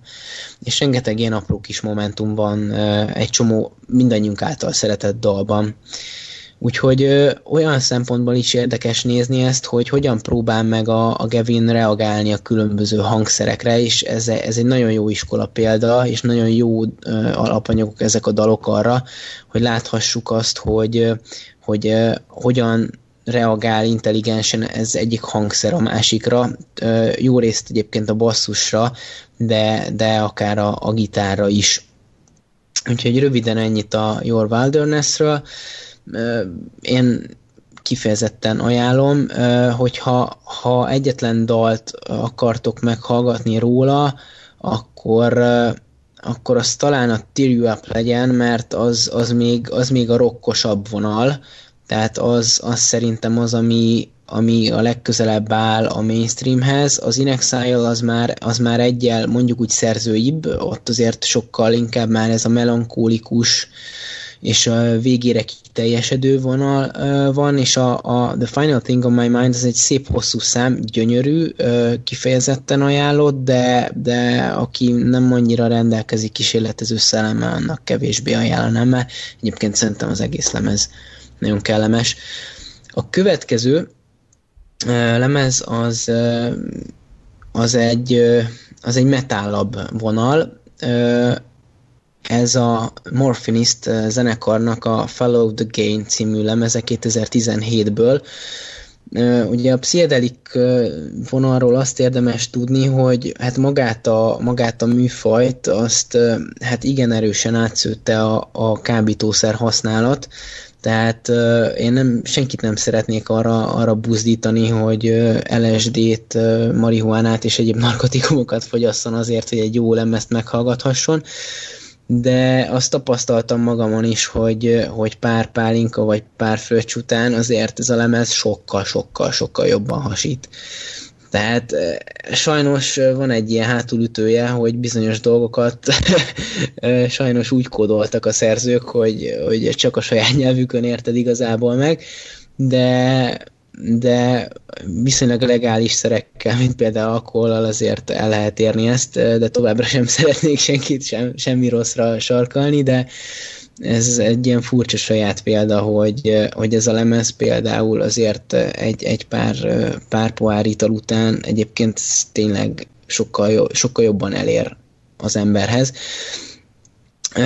Ennek a, a lemeznek az a sajátossága, amit a következő lemez az még tovább fog vinni, hogy a maga 41 perc, 55 másodperces játék ideje mellett ez három számot tartalmaz mindösszesen, tehát innen ki lehet találni viszonylag hosszabb számokról van szó, olyan 17 és 20 perc közöttiek ezek. Ö, igazából itt, itt már szöveg nincsen, úgyhogy leginkább itt, itt, a, itt az érzést érdemes elcsípni. A, a dalok viszonylag azért hasonlítanak egymásra, óriási változatosságra nem kell számítani, de hogyha ha elkapod azt az érzést, amit ez a, a lemez nyújt, ami szintén egy alapvetően melankólikus életérzés, itt, itt már ugye konkrét gondolatok, fogalmak nem, nincsenek, csak amik maximum benned keletkeznek, de egy, egy ilyen kicsit merengősebb darab, lassabb, lass, fő, nagyrészt lassabb és középtempóval operál, és, és egy nagyon, nagyon érdekes, érdekes hangulatot tud és atmoszférát tud létrehozni.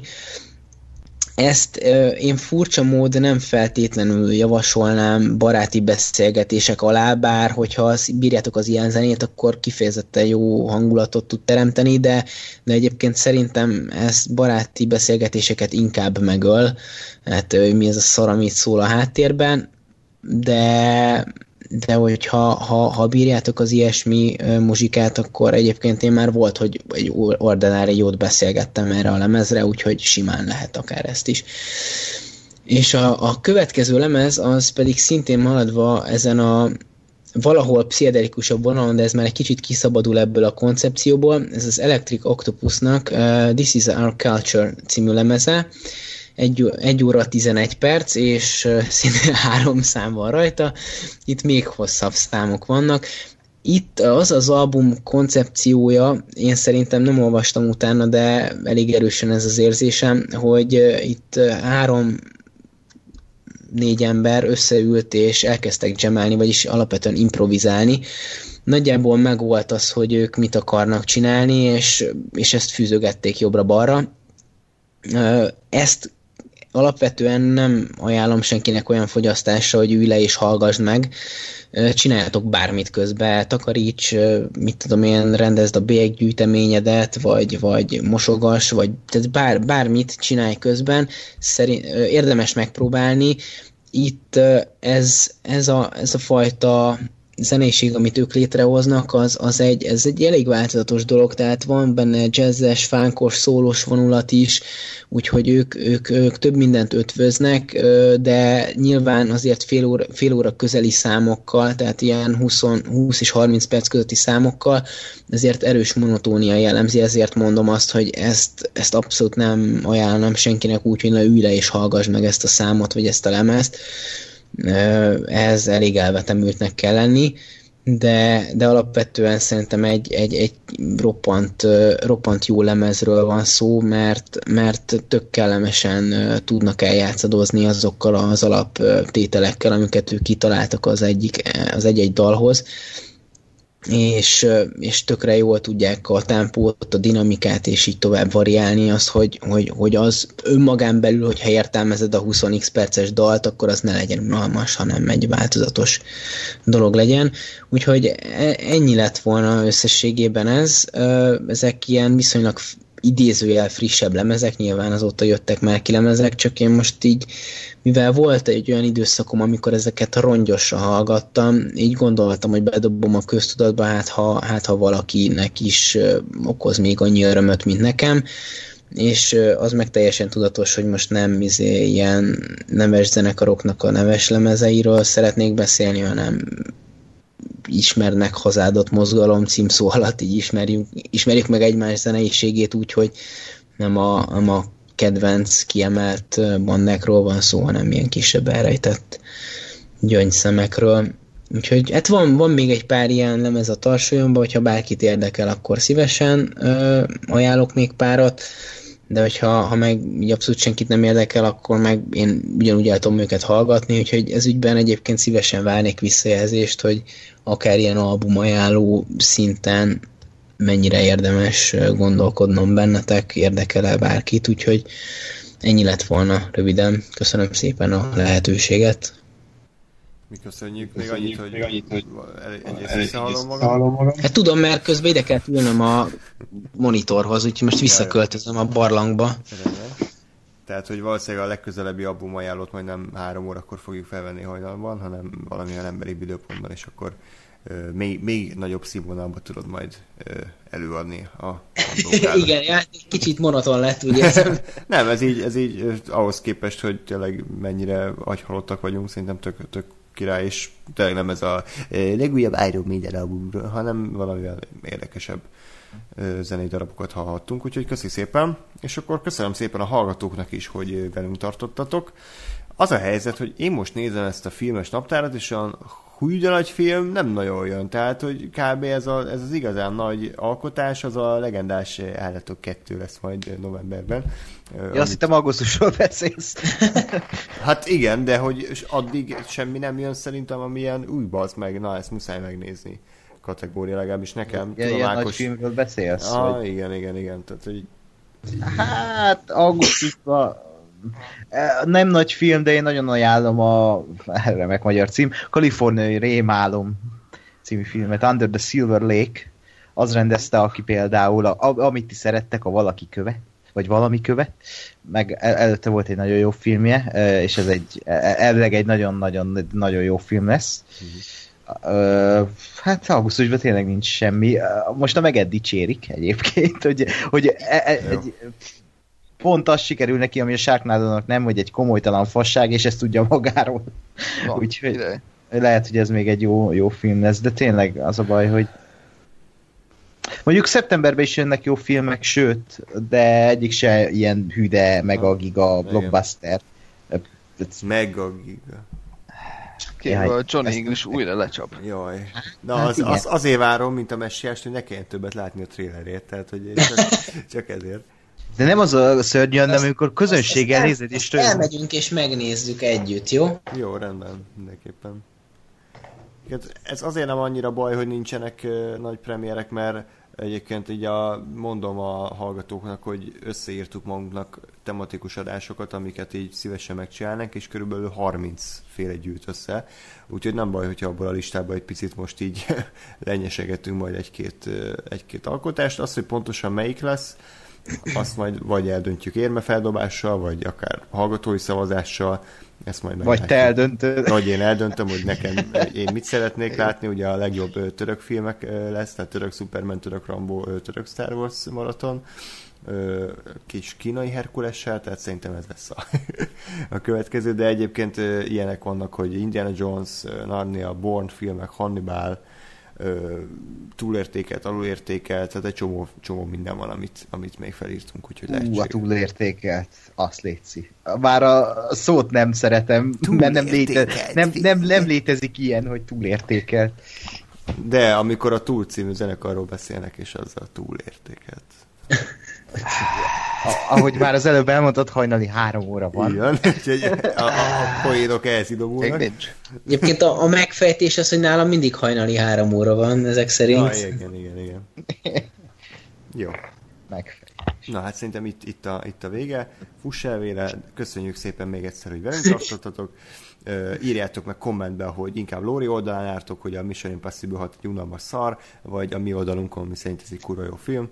Úgyhogy... Nem, nem, nem azt mondtam, hogy unalmas, csak azt mondtam, hogy én nem, nem bírom ezt az ilyen óriási arcompörgést.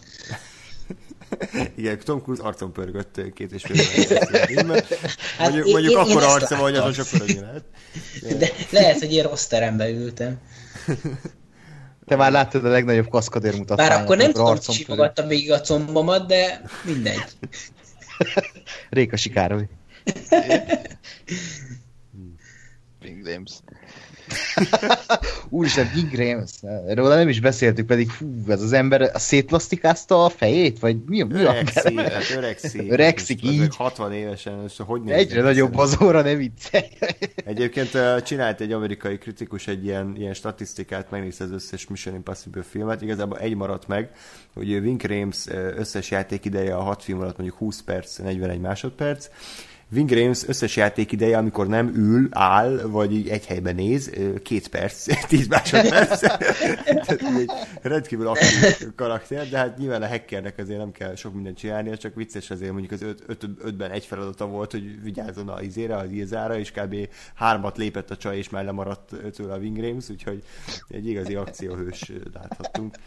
Szegény Marcellus Wallace kicsit rosszul viselte azért ott a, a, a bénás fért. Azért nem tud futni. Igen. Hát cserébe mindegyikben benne van, ő az egyetlen, aki mindegyikben benne van. Hát meg Tom Cruise, de mindegy. Hát jó, hát... De egy el, elhanyagolható kis apró mellékszereplőként. Ő maga a mission. Mi? Semmi, ennek nem volt értelme. Mi, Hajnali mint három órakor hangsúlyozom. Egyébként még újra és újra rácsodálkozok, hogy azért tök ügyes trükkökkel el tudják feletetni velem azt, hogy a Tom Cruise 170 centi vagy 168 centi.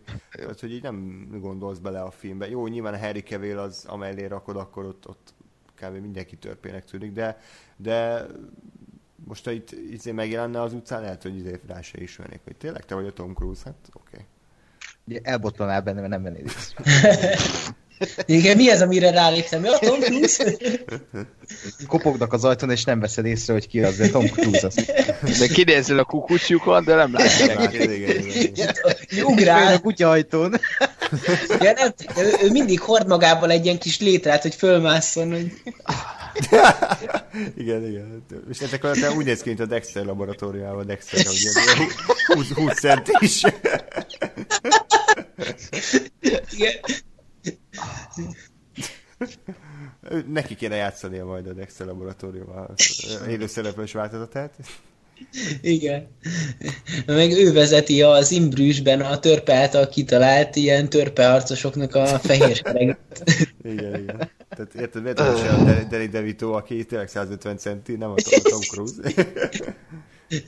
Na jó. Meg is, ez is megvolt, úgyhogy akkor ennyi volt mára egy felütéssel kell ugye az adást véghez vinni, ugye a Tom Cruise esetében, esetében az alulütés inkább.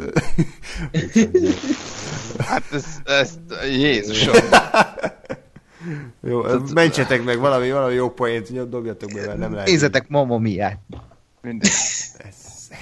De, Ez de, még poének is rossz volt, de tényleg? Ez még poének is rossz volt. de tény, na mindegy. Majd. Énekelj el belőle egy számot most. Mamma Mia!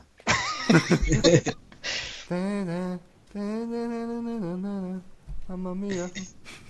Na, Ez Igen, körülbelül igen. olyan, mint a Peter Griffin karácsonyi lemeze, hogy na na na na na na na na na na basszus, basszus kulcs, itt van a Jézus. Ezután Oké. már csak a Santa Maria Ott hiányzik, a Ale- Alekosz Budapesti fellépés. Jézusom. Na jó, Az hát akkor- ajándék itt van a fenekembe, ben, ben, Úgy, ben. úgy látszik, hogy sose hagyjuk abba. Ó, na ez jó, most, Most, most, most ez- véget vetni ennek. Hello, sziasztok, csá! Hello. Sziasztok.